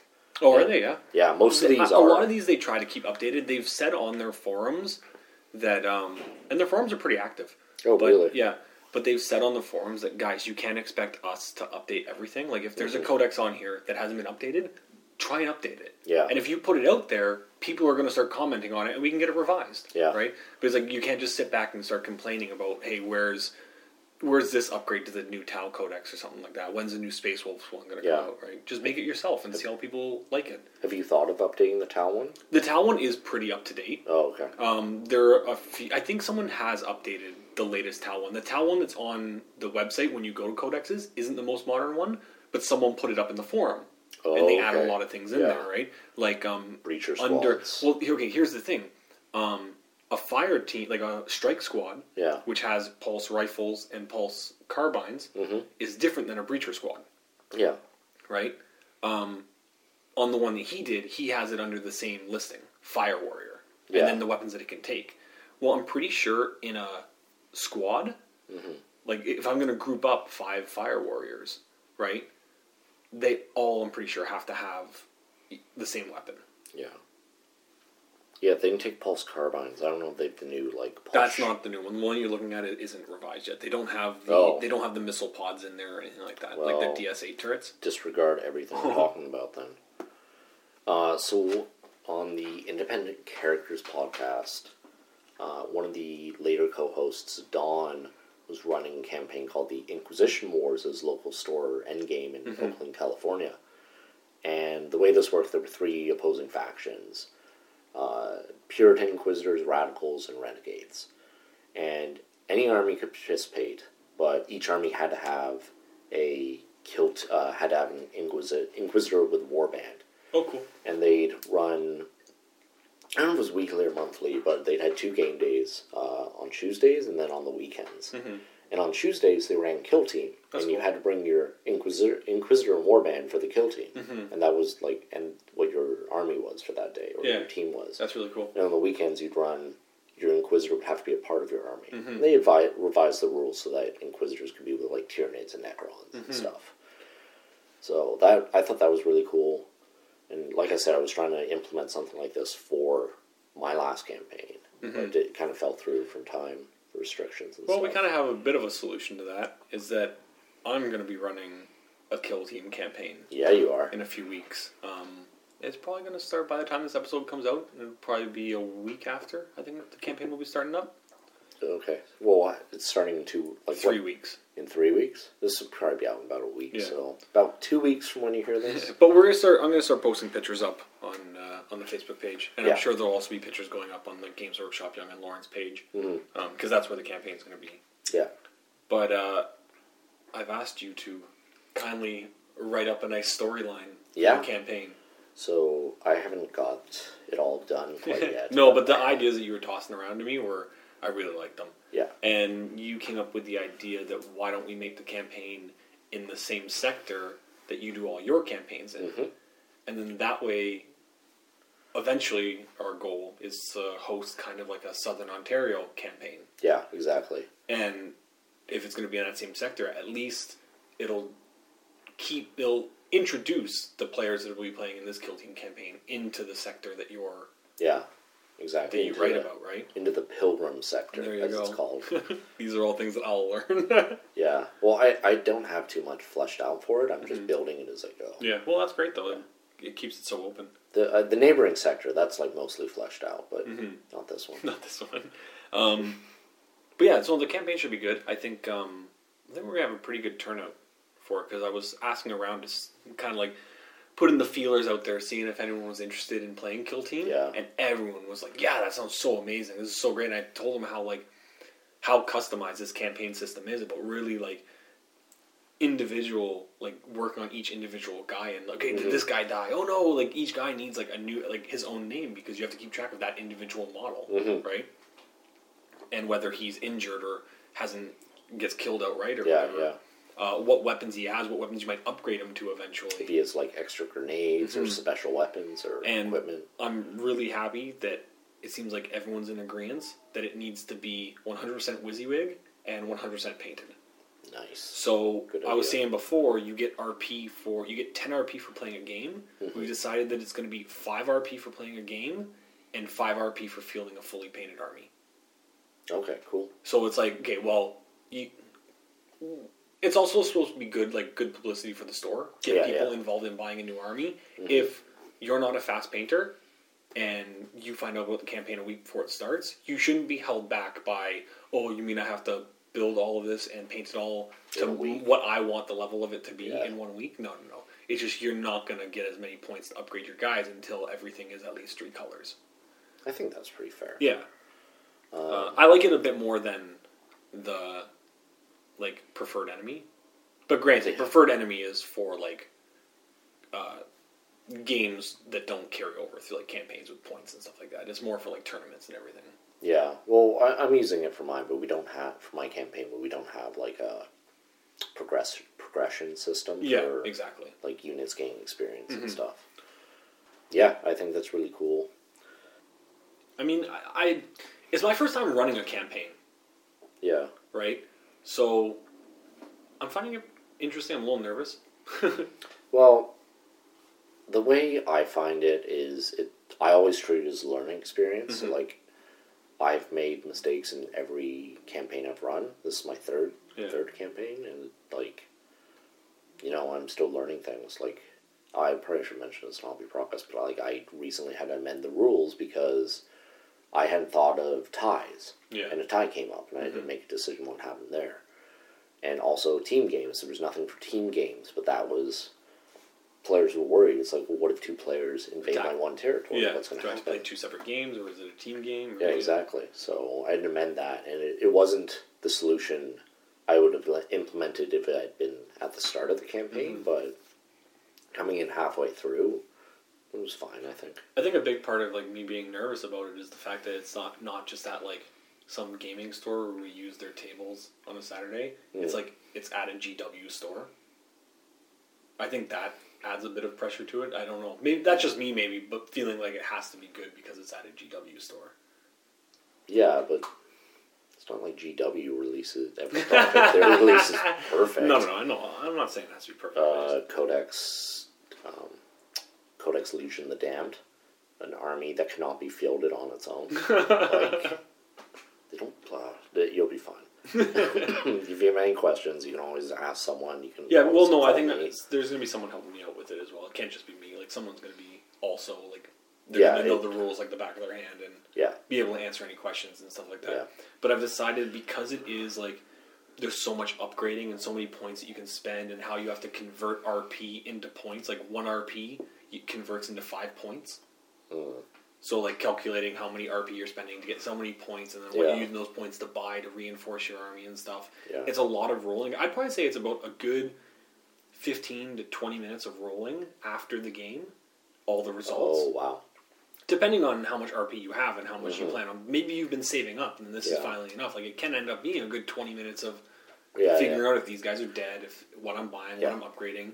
Then I'm gonna so I'm gonna have a battle report sheet, Mm. and there gonna be like fucking a hundred of them behind the counter, Yeah. at least, right? And then you go and before you start your battle, you grab a battle report with you fill your opponent, you and your opponent, how many RP you have, and everything like that Yeah. going into the game. And then there'll be a slot for casualties. Yeah. Which models were casualties? and then you roll the die there after the game with your opponent. Okay, you're right. They, they were saved. They were dead. Whatever. Right. Yeah. And then what you bought afterwards. There'll be another box underneath that. What did you buy? What did you upgrade? And then your finished RP at Yeah. the end. And then both players have to sign the sheet. Oh, okay. That's a good. I That's a good to think do that, and then you just leave it up at the front, Mhm. and then when I come by the store, I mean, I'm there enough, but like Yeah. when I come by the store or whoever else is helping me out, they can make notes of okay, this happened, this happened. Yeah. Re, I'll have your master sheet of what your force looks like, Mhm. just in case there are any discrepancies or anything like that, Yeah. and I can make the changes on mine, and Mhm. it should. If I ask to see yours, it should match up perfectly fine, Yeah. right?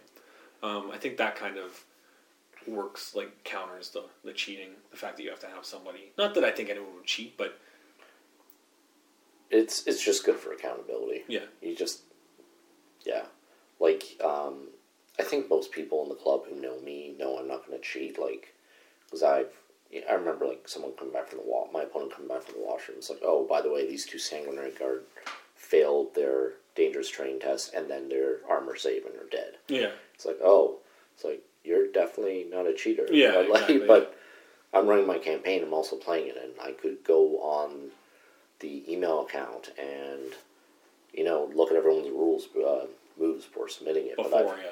but I've like put in safeguards to do that. Mhm. So Um, to hold myself accountable, I should say. mhm. The other thing too, why I want to do that is because like we're playing the Age of Sigmar campaign right now, Mhm. and it has a similar system where you can spend points to upgrade um, certain units. Yeah. Right, or your warlord, but it's a little bit more simple Yeah, because there's it's very much like oh I have three points I'll spend those three points on this one upgrade. Yeah. It's not like I have 25 RP and I want to spend five to get these many points to get this one unit that I'm going to give plus one ballistic skill to and stuff like that, Mhm. right?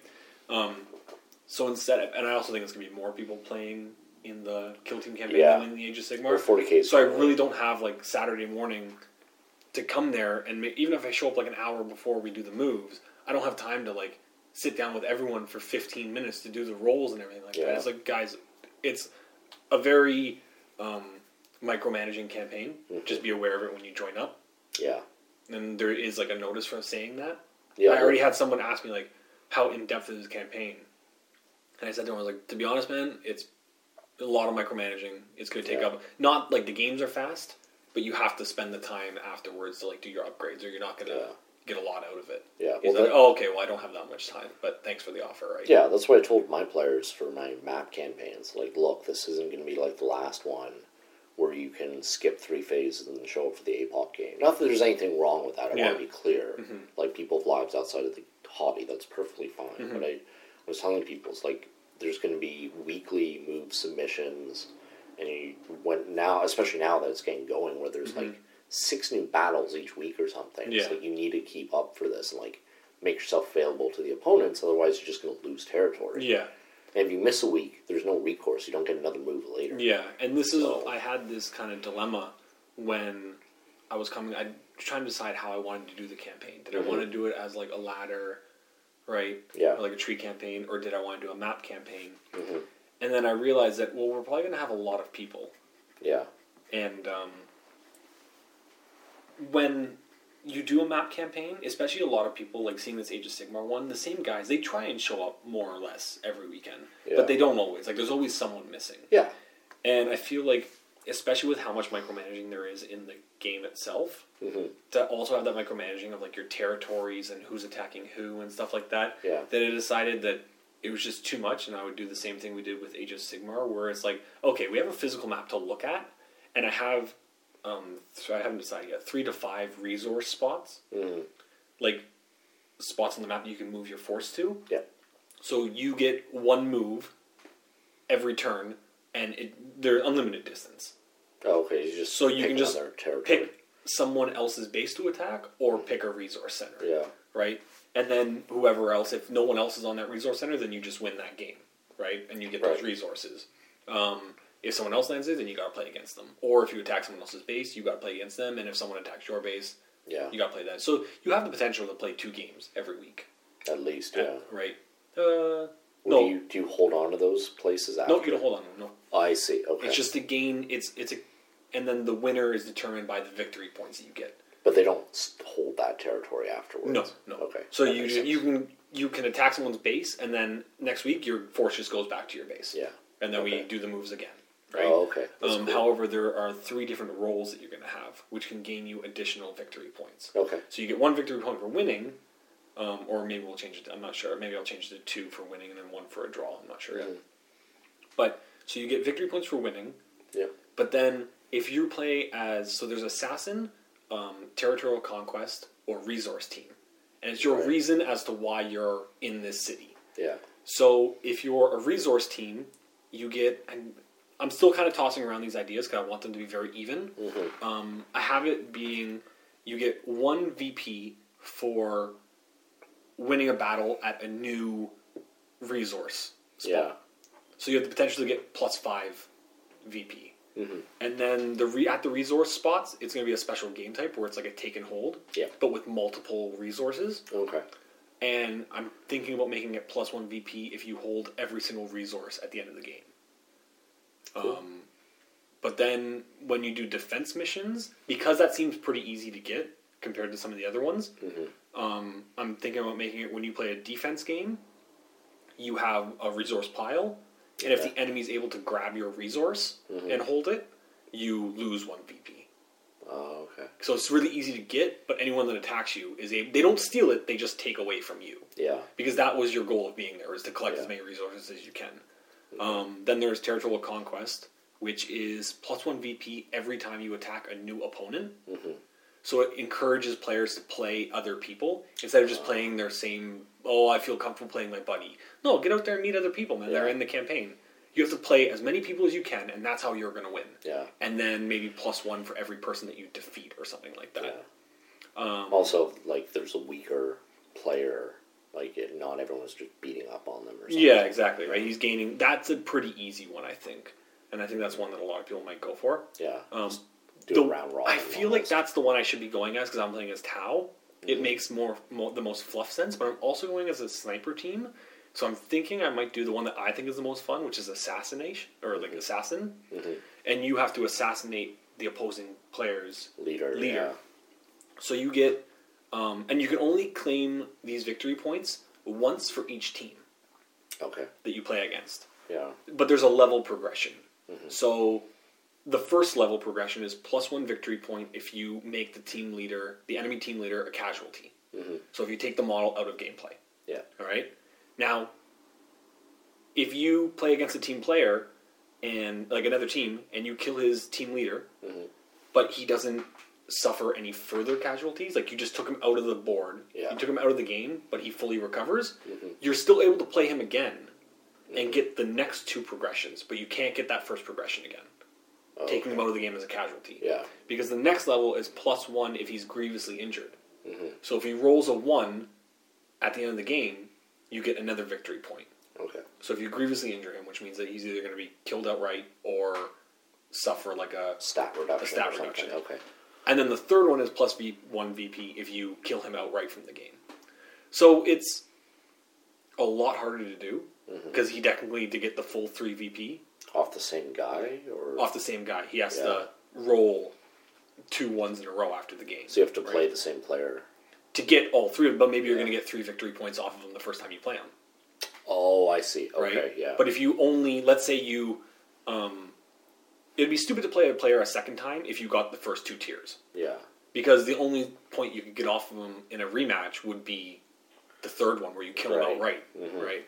So you're better off to play other people. I see. But it's like so you you're gonna want to play more people, Mhm. but you have the potential to get three every player that you play Yeah. against. So it's the potential to get six a six a turn Mhm. because you get you get hopefully you play two different people, an Yeah. attack and a defense, right? Yeah. But it's really hard to get. yeah. So it's like the most reward.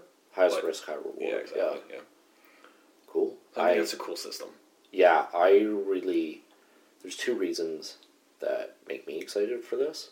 Is a it's similar when they introduced allies, but this is like an easy way to start a new army and play Mhm. with it. Yeah, that's a big part, especially with the starting new army boxes. Yeah, that's We're trying true. to make it so that you can buy one of those boxes. I mean, aside from the Necron one, I think. The Necron one because it has the Guard. Stalker, and the Imperial Guard because it has a Leman Russ. Yeah, and the um, The Skitarii one because it has a Dune Strider. You can't use those, but that doesn't mean that you can't use the other models in it and still pick up the bucks. They're only hundred bucks, man. yeah, they're a good deal. So a lot of people are starting off brand new armies to play in the campaign. I have a small Eldar force that I use as allies, and that's eleven models. And I think with it, I can field like, think it's a lot of points. Yeah. like I And then more for the buy-in for the buy-in for the tournament, you'd be like, okay, well, I wasn't thinking about expanding my Eldar army, but I kind of want to use striking scorpions, something like that. So Yeah. I'll buy a unit of striking scorpions, and that's my buy-in for the turn for the campaign, right? Is there a minimum price for the buy-in, or Not that I know of. Okay. I mean, I sh- I'm assuming they kind of want it to be around 30, 40 bucks, right? yeah, but that's Because like, they want it to be like a box set kind it of something. nothing under 30, 40 bucks now. Yeah, well, I mean, you could buy like an like you could buy Darkstrider and use them as your like Pathfinder. Or Yeah, but like most that. character, no, Yeah, exactly. Like I'm buying a sniper drone unit, and that's fifty bucks. But like right? this librarian was thirty five. Yeah, exactly. Thirty six. So Mhm. like even if you're just picking up a leader, like that's still going to be a thirty to forty dollar model. But yeah, man. I think we're gonna keep uh, we'll keep everyone updated on how the campaign goes. We might do a segment on campaign updates. We should. Yeah. Yeah. I also want to like introduce this to my uh, not my but the Tuesday night miniatures of Brimstone. I think Mhm. this would be a great format for that. And there's no reason why you guys can't do the exact same campaign, yeah, right? that's true. Or even yeah, just we, the world is our oyster. Exactly, man. Okay. cool do like a ladder or something every Tuesday night with kill teams. Yeah, that'd be cool. Yeah, I was originally gonna do a kill team just league, Yeah. and then I decided, oh, why not make it a full campaign? Yeah. The rules really work. I, I wanted to upgrade my own guys. That's basically why. Yeah. All right. Sorry, I kept cutting you off there. No, it's all good. though. I think that's pretty much it for our main topic. All right. Cool. We'll be right back.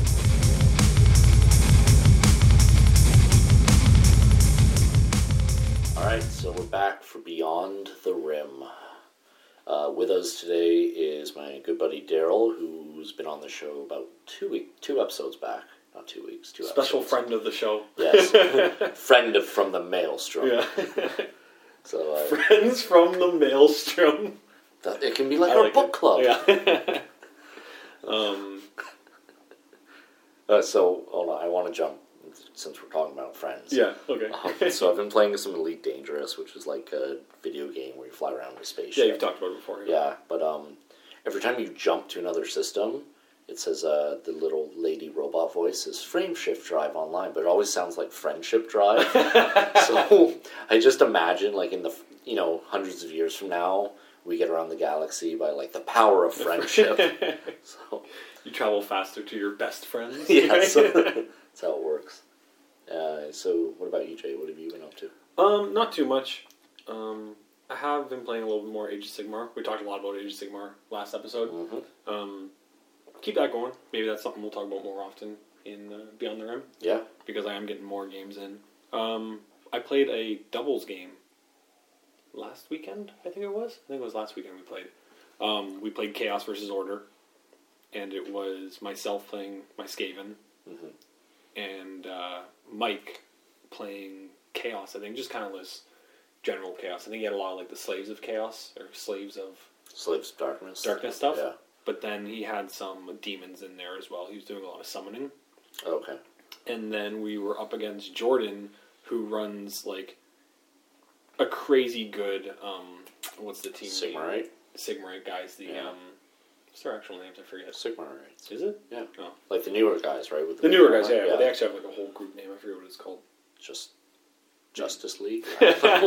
Anyways, uh, we're playing against him, who's just amazing, and then um, Matthias, who plays Wood Elves, but Mhm. specifically um, like a summoning Wood Elves army. So he summons these like dogs or wolves, oh, and he okay, summons yeah. them in like massive packs. Like Yeah. he's putting like thirty dogs on there. Like you slay a whole squad of them, and the next turn there's like a whole other squad just coming at you that's been summoned. Um, and I thought we were just gonna get absolutely destroyed, but early on, like uh, Jordan's formation, he has this one guy who's pretty weak. Um, he sits in the back. He has like a kind of like a realm gate, Okay. and he's able to jump units around the table with it. But then he's also, if a unit's wiped out, he's allowed to bring that unit back. Whoa. So it's like really, really good. And then he has these units, I think they're called protectors. He puts them in front of like his whole army, Okay. and you can like buff on top of buffs. You give a bunch of like mystic shields. So it, your save, like a buff, doesn't bring like a four plus save down to a three plus, down to a two plus. Mm-hmm. It adds a modifier to your roll. So it's not like down to a two plus, and that's it. You're allowed to go. Yeah, yeah. You can have technically, if you were talking about like saves, like a minus two save. So it's not like unless the person is dealing minus three rend, Right. you'd be okay. rolling a two plus. But like, there's not a lot in the game. It's minus three rend. Minus two rend is a huge deal. So essentially, you can have an unbeatable save. Yeah. It's like, it's it's, not like in- kill that unit. it's, it's not like in 40k where a one always fails. Yeah. Oh. Um, Is it, was this the chaos guy? no, this is the Sigmar guy. That, Oh, okay. Um, Of course it was. so like, no one, no one can beat this guy. But Sigmar, two of my the Dark Angels of. yeah, well, we had a we had a plan because Mike, the guy that I was teamed up with, the Chaos guy, had a few like really powerful units. Mhm. So he's allowed. Jordan's allowed once once a game to teleport one unit anywhere on the table, Okay. right? But I have two units can infiltrate, Mhm. and the assassin is hidden in one of them. The assassin is like a pure character killer, Okay. right? Um, so because we bunched up all of our good units together, he used his protectors, that really good invulnerable unit, and sent them across the battlefield Mhm. to um, to where all of our good units were. So there'd be a massive fight on our side, Okay. and they had to capture a forest that was like almost in no man's land. Mhm. And if they had that by turn four, they would win. So all Okay. the rest of his units started moving towards the forest because that's where the big battle was going to be. Meanwhile, my two units outflank, right? And he Mhm. left himself wide open, and the assassin was in there. Mm-hmm. Ended up taking out that guy that was able to like bring guys back, Oh, nice. and it like completely evened out the game. We still ended up losing because by turn four, they had one guy that was left that was Mhm. able to just like run into the forest and capture it. Okay. But other than that, man, we put up a good battle. Nice. But one of the most fun times I've had playing Sigmar because everyone involved was just having a good time, and it was actually an even battle this time, right? Nice. Um, but you guys have been playing a lot of X-wing. Yeah, so we played. Uh, Daryl's got the Imperial Raider now, which for anyone who doesn't know, X-wing is essentially a small star destroyer. It's the biggest ship in X-wing, but like Mhm. it's about the same size as a blockade runner from Episode Four, A New Hope, the ship at the beginning. If you don't know that by now, you shouldn't be listening to this podcast. But anyway, um, so yeah, so Daryl's running this big star destroyer. Actually, why don't you do you want to talk about your list? Sure. So there was the uh, the Imperial Raider. How many points was this? Three hundred. 300 So points. three Yeah, times because- the size. Because Yeah. you said the Imperial Raider was like hundred points base, right? Yeah. so So you were playing at a, it's called Epic Scale, Mm-hmm. so you play on a six by three table Instead of a three by three, yeah. Double the number of asteroids, all this other Mhm. stuff. Sorry. Yeah, no. So it was uh, it was the first time playing that format, and uh, I wasn't really used to using a capital ship, so I wasn't sure uh, how many like extra guns to put on it because they use energy, and I wasn't sure like how quickly am I going to be accumulating and then using up energy. Um, it was just a kind of different rule set I wasn't too familiar with, uh, and I realized uh, I, I couldn't use my uh, my firing arcs on the rear half.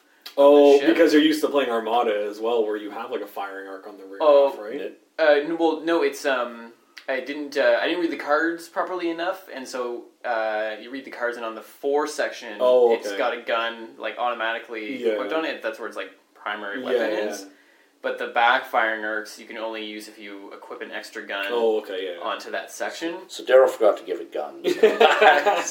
yeah, so I had a bunch of guns on the front, but there was nothing on the sides Mhm. to sort of defend it there. So so once uh, and it doesn't really turn. I was gonna that say, well. it's such a wide model, it's like it's such a long model. Yeah. you're, you're all side. yeah. Yeah, it just kind of does like a gentle bank when you want to. Uh, Drift, if You're you just trying to, trying to hope you're not running it off the table. Pretty much, Jesus. pretty much. I'm not actually sure if it can turn around. I think it takes some some really fancy flying to, Yeah. to get it to, to do a U-turn. Um, and most of the game. Yeah, yeah, you'd be spending most of the game trying to turn around. So that was uh, that was a fatal flaw, and I think that would have um, made the the last uh, part of the game that really like just drag on. Uh, but to, to support the ship, uh, to the the raider, I mean, um, I uh, I kind of had a bit of a I had two themes going. Uh, crits went for went for a lot of a lot of critical damage. And also uh, some some sort of like team play, like all the ships were helping each other out. like a little bit of synergy, kind of. Right. Yeah. So you know, Raider had like gram off target and comms booster to remove stress and give focus tokens. Um, the Decimator had a fleet officer and then Emperor Palpatine. Emperor Palpatine he like changes roles. Yeah. Um, you know, and then the the Lambda shuttle uh, was giving out like f- um, uh, target locks to nearby allies. Uh, and then there was a there was a, a Tie Advanced, and there was the uh, the Tie Defender as sort of like the the heavy hitter sort of thing. So that was that was roughly the, the build that I was running. Yeah, and those crits were deadly because you hit my K Wing pretty hard early on and dealt two crits to it, and both of them were direct hits, which does two damage. So K Wing, five hull, takes four damage in like a single shot. I'm like, Yeah. oh, Jesus Christ. Uh, so I ran, I don't own any of the huge ships yet, although now I really want to get one. but uh, I ran uh, eight ships. I ran the YT 2400 and then seven fighters and divided my force into two groups. I had three ships dedicated to anti fighter. So that was the YT 2400, uh, T 70 X Wing, and uh, uh, E Wing kitted out with like, so it could fire twice and had like crazy abilities and systems and stuff. And then I had two B Wings, the K Wing, a Y Wing, and what am I? Oh, another T seventy X wing, and those were my bombers, which were like kitted out with the ordnance and stuff. Um, so we, uh, first mistake we made during this game, which there was lots of, but uh, first mistake is that we played long table edges instead of.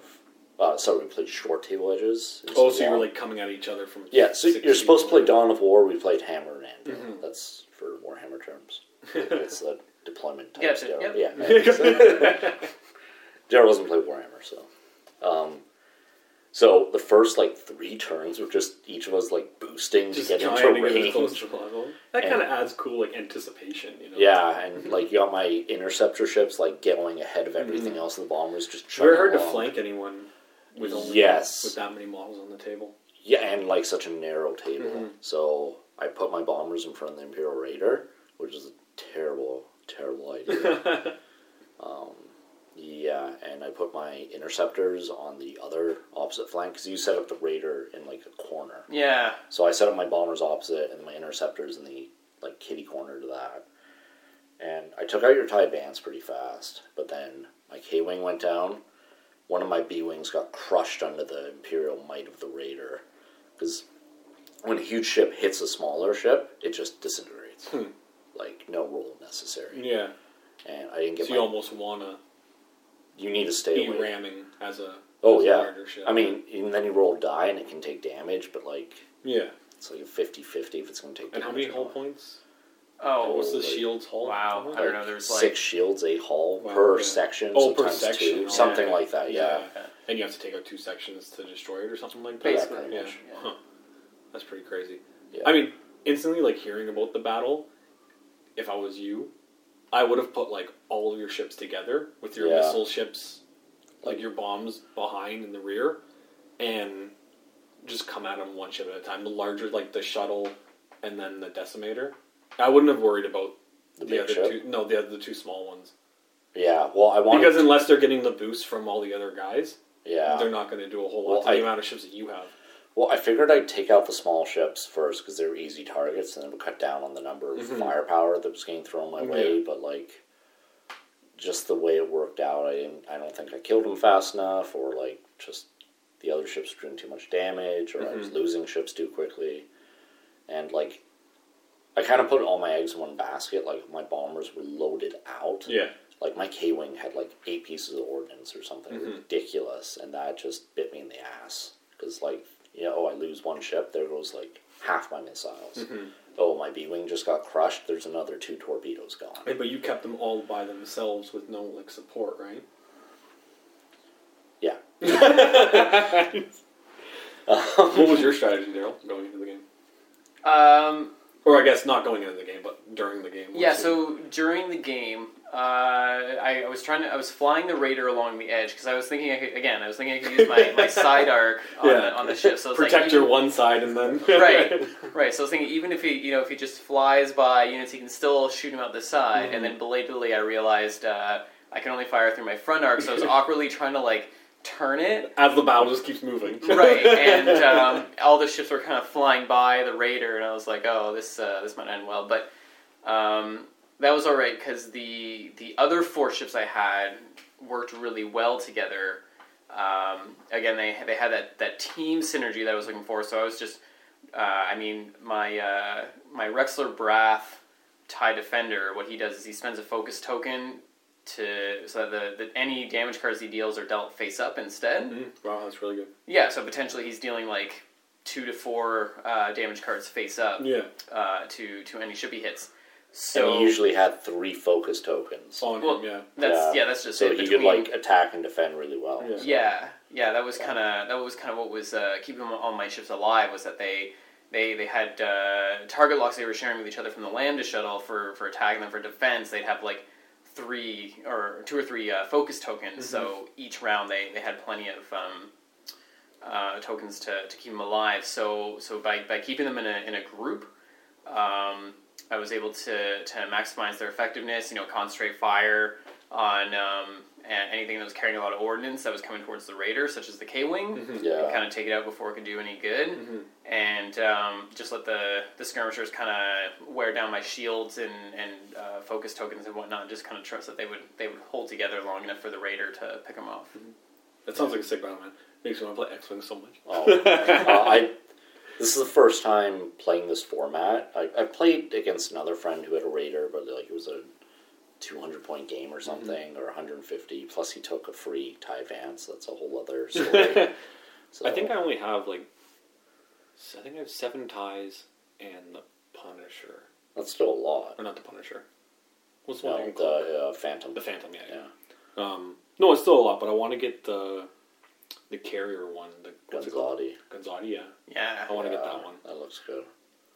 Yeah, 'Cause I feel like it still fits in with like the swarm it's because it can have it's a carrier, right? It can hold like I think it can carry four ties. I don't know how that works. I'll have to look into the rule set to it. Um, it's it's really interesting how it works. Actually, I was very confused when uh, they first announced it. I was like, "This is this is just really dumb. Like you're you're gonna have these Tie fighters that you can't use the entire for most of the battle. Like, yeah. ooh, you can like shuttle them around. Like, what's the big deal? benefit of shuttling them around, right? right? al- so already the- fastest ship in the game. yeah.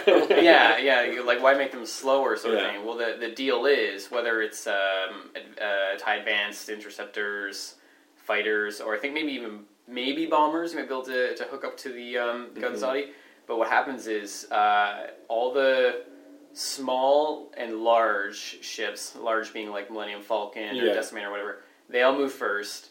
Then the capital ships move, like the Gunzati or the Raider or the Corvette, and then after that, you you can deploy uh, your fighters. Oh, so you can ship. decide what movements you want to do for those after, or do you have to decide that you're going to deploy them that turn?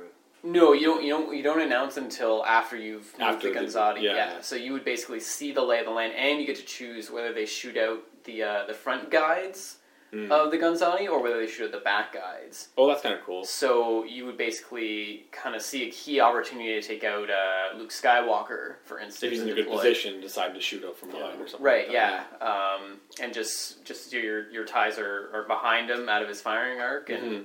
uh, and then there's all kinds of synergy. Um, obviously, with the with the carrier itself, you know, he can give the Tie fighters he deploys uh, pilot skill eight. Um, you know, when it comes Mm, Yeah, to yeah. combat, Yeah. uh, he could deploy like all four at once or, or just two a turn, and so then there's benefits for when you deploy them and stuff like that. absolutely, Yeah. uh, and then the Tie fighters themselves, uh, the the new pilots. The new pilots are crazy. Yeah, Yeah. they they all have a crazy synergy together. There's one, uh, I forget his name. Um, Tie pilot number six.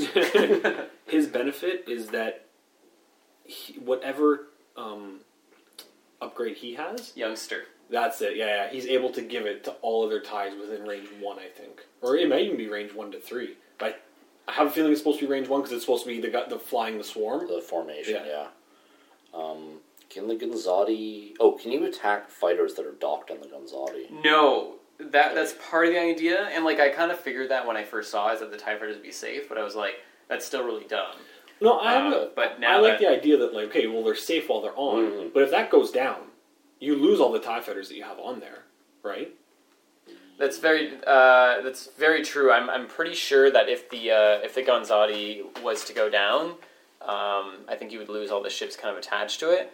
I find that a little unlikely, though. I, I think the the the Gonzati's like pretty hardy Um, so should, you should have fair warning that the ship's about to go down and have a chance. Have to, a turn at least to be able to. Yeah. Yeah, and the youngster is from range, Range one to three. Yeah, we're just looking it up, and that's Mhm. awesome. Which that's a crazy skill, man. Because even if you start to break formation a little bit, it is tough to to hold like a range one yeah, like swarm the whole time. You really have to learn your movements and when you're going to be doing a hard turn, Well, that how game, your formation changes, and then how to get it back to regular. well, that game formation. we played, you ran a really because I've been practicing a lot. Oh. oh, practicing my movements and I'm learning I'm studying a lot more about how like if you're doing this bank where you should end up technically by like the size of the the size of the rectangle the size of the square base how many over you should end up being and stuff like that because man that's so key for flying a swarm is not bumping into yours into like stuff and keeping formation Isn't that true, Daryl? Yeah. Yeah. yeah, it is very It- true. I just have this image of you, Jay, in class with like a protractor, sketching things out. it's not far from the truth Yeah. um, So- but you've been talking at least you've been or- thinking about doing a campaign for an RPG Yeah. Uh, before we get to that, though, I just want to mention how the game ended. Oh, The game. Uh, it ended. I want to say it ended in a draw, but I was. I lost a lot of ships. Yeah, you you were down several ships. But Sorry, just, just for I thought that you lost. I thought that they were one. That's why I didn't talk I, about it. I think the only ship I had left was the YT, Yeah. but that was at full health, and it was like ready to flank the raider, and your other ships were like way out of position. Like you had your two large ships left, like the shuttle and the decimator, but they were really far out of position. The YT is very maneuverable. Mhm. So I like a Y a dash Rendar full health with Chewbacca as a uh, crew member. So it's a tough nut to crack, Mhm.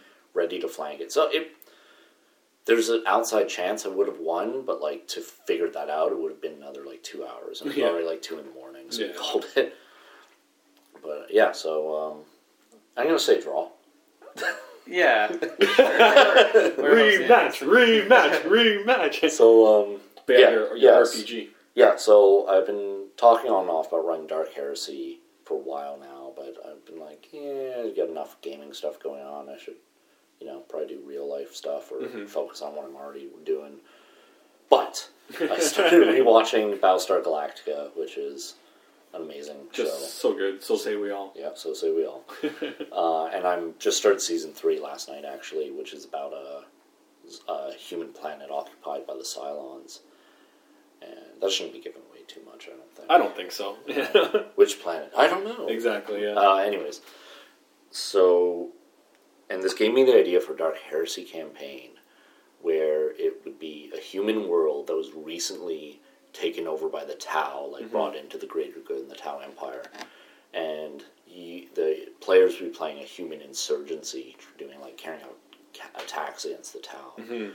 and like it would be organized by the Inquisition, but the Imperium wouldn't have a large force on there. Mhm. So I think it'd be really. Cool. I think it'd be really, really like cool. a, like such a great um, idea and atmosphere yeah, for an RPG, especially a 40k RPG. yeah. Which at first I was like, I don't know how this is gonna work. 'cause Dark Heresy's all about investigation. This sounds more like combat oriented, like special missions. But then I'm thinking like, well, you could be doing a lot of investigation. Like, who are Tau collaborators? Yeah, no, yeah. You also have So- that. You have that like Big Brother feel over top of you, so you Yeah. have to be really sneaky, and you can't just go all guns out because it's an occupation. They have they're Yeah. watching you at all times, Well, right? Like, just think of a human settlement, and then like Tau crisis suits marching menacingly past, and Mhm. like. Um, just like Tau fire warriors, like holding people up against a wall, and searching them. and stuff like yeah. that, right, yeah. Oh god, I hadn't even thought of that. That's cool. Yeah. Well, so- you know who to come to when it comes to Tau stuff. yeah. So um, I might run that.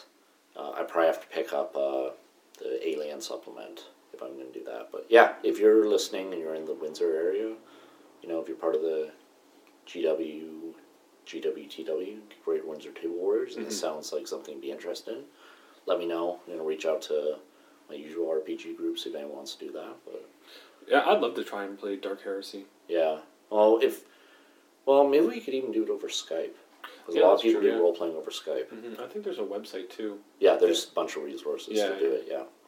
So uh, okay, well we'll try and make this work. I'll see what interest I get and maybe do that. Sweet man. Um, anything else?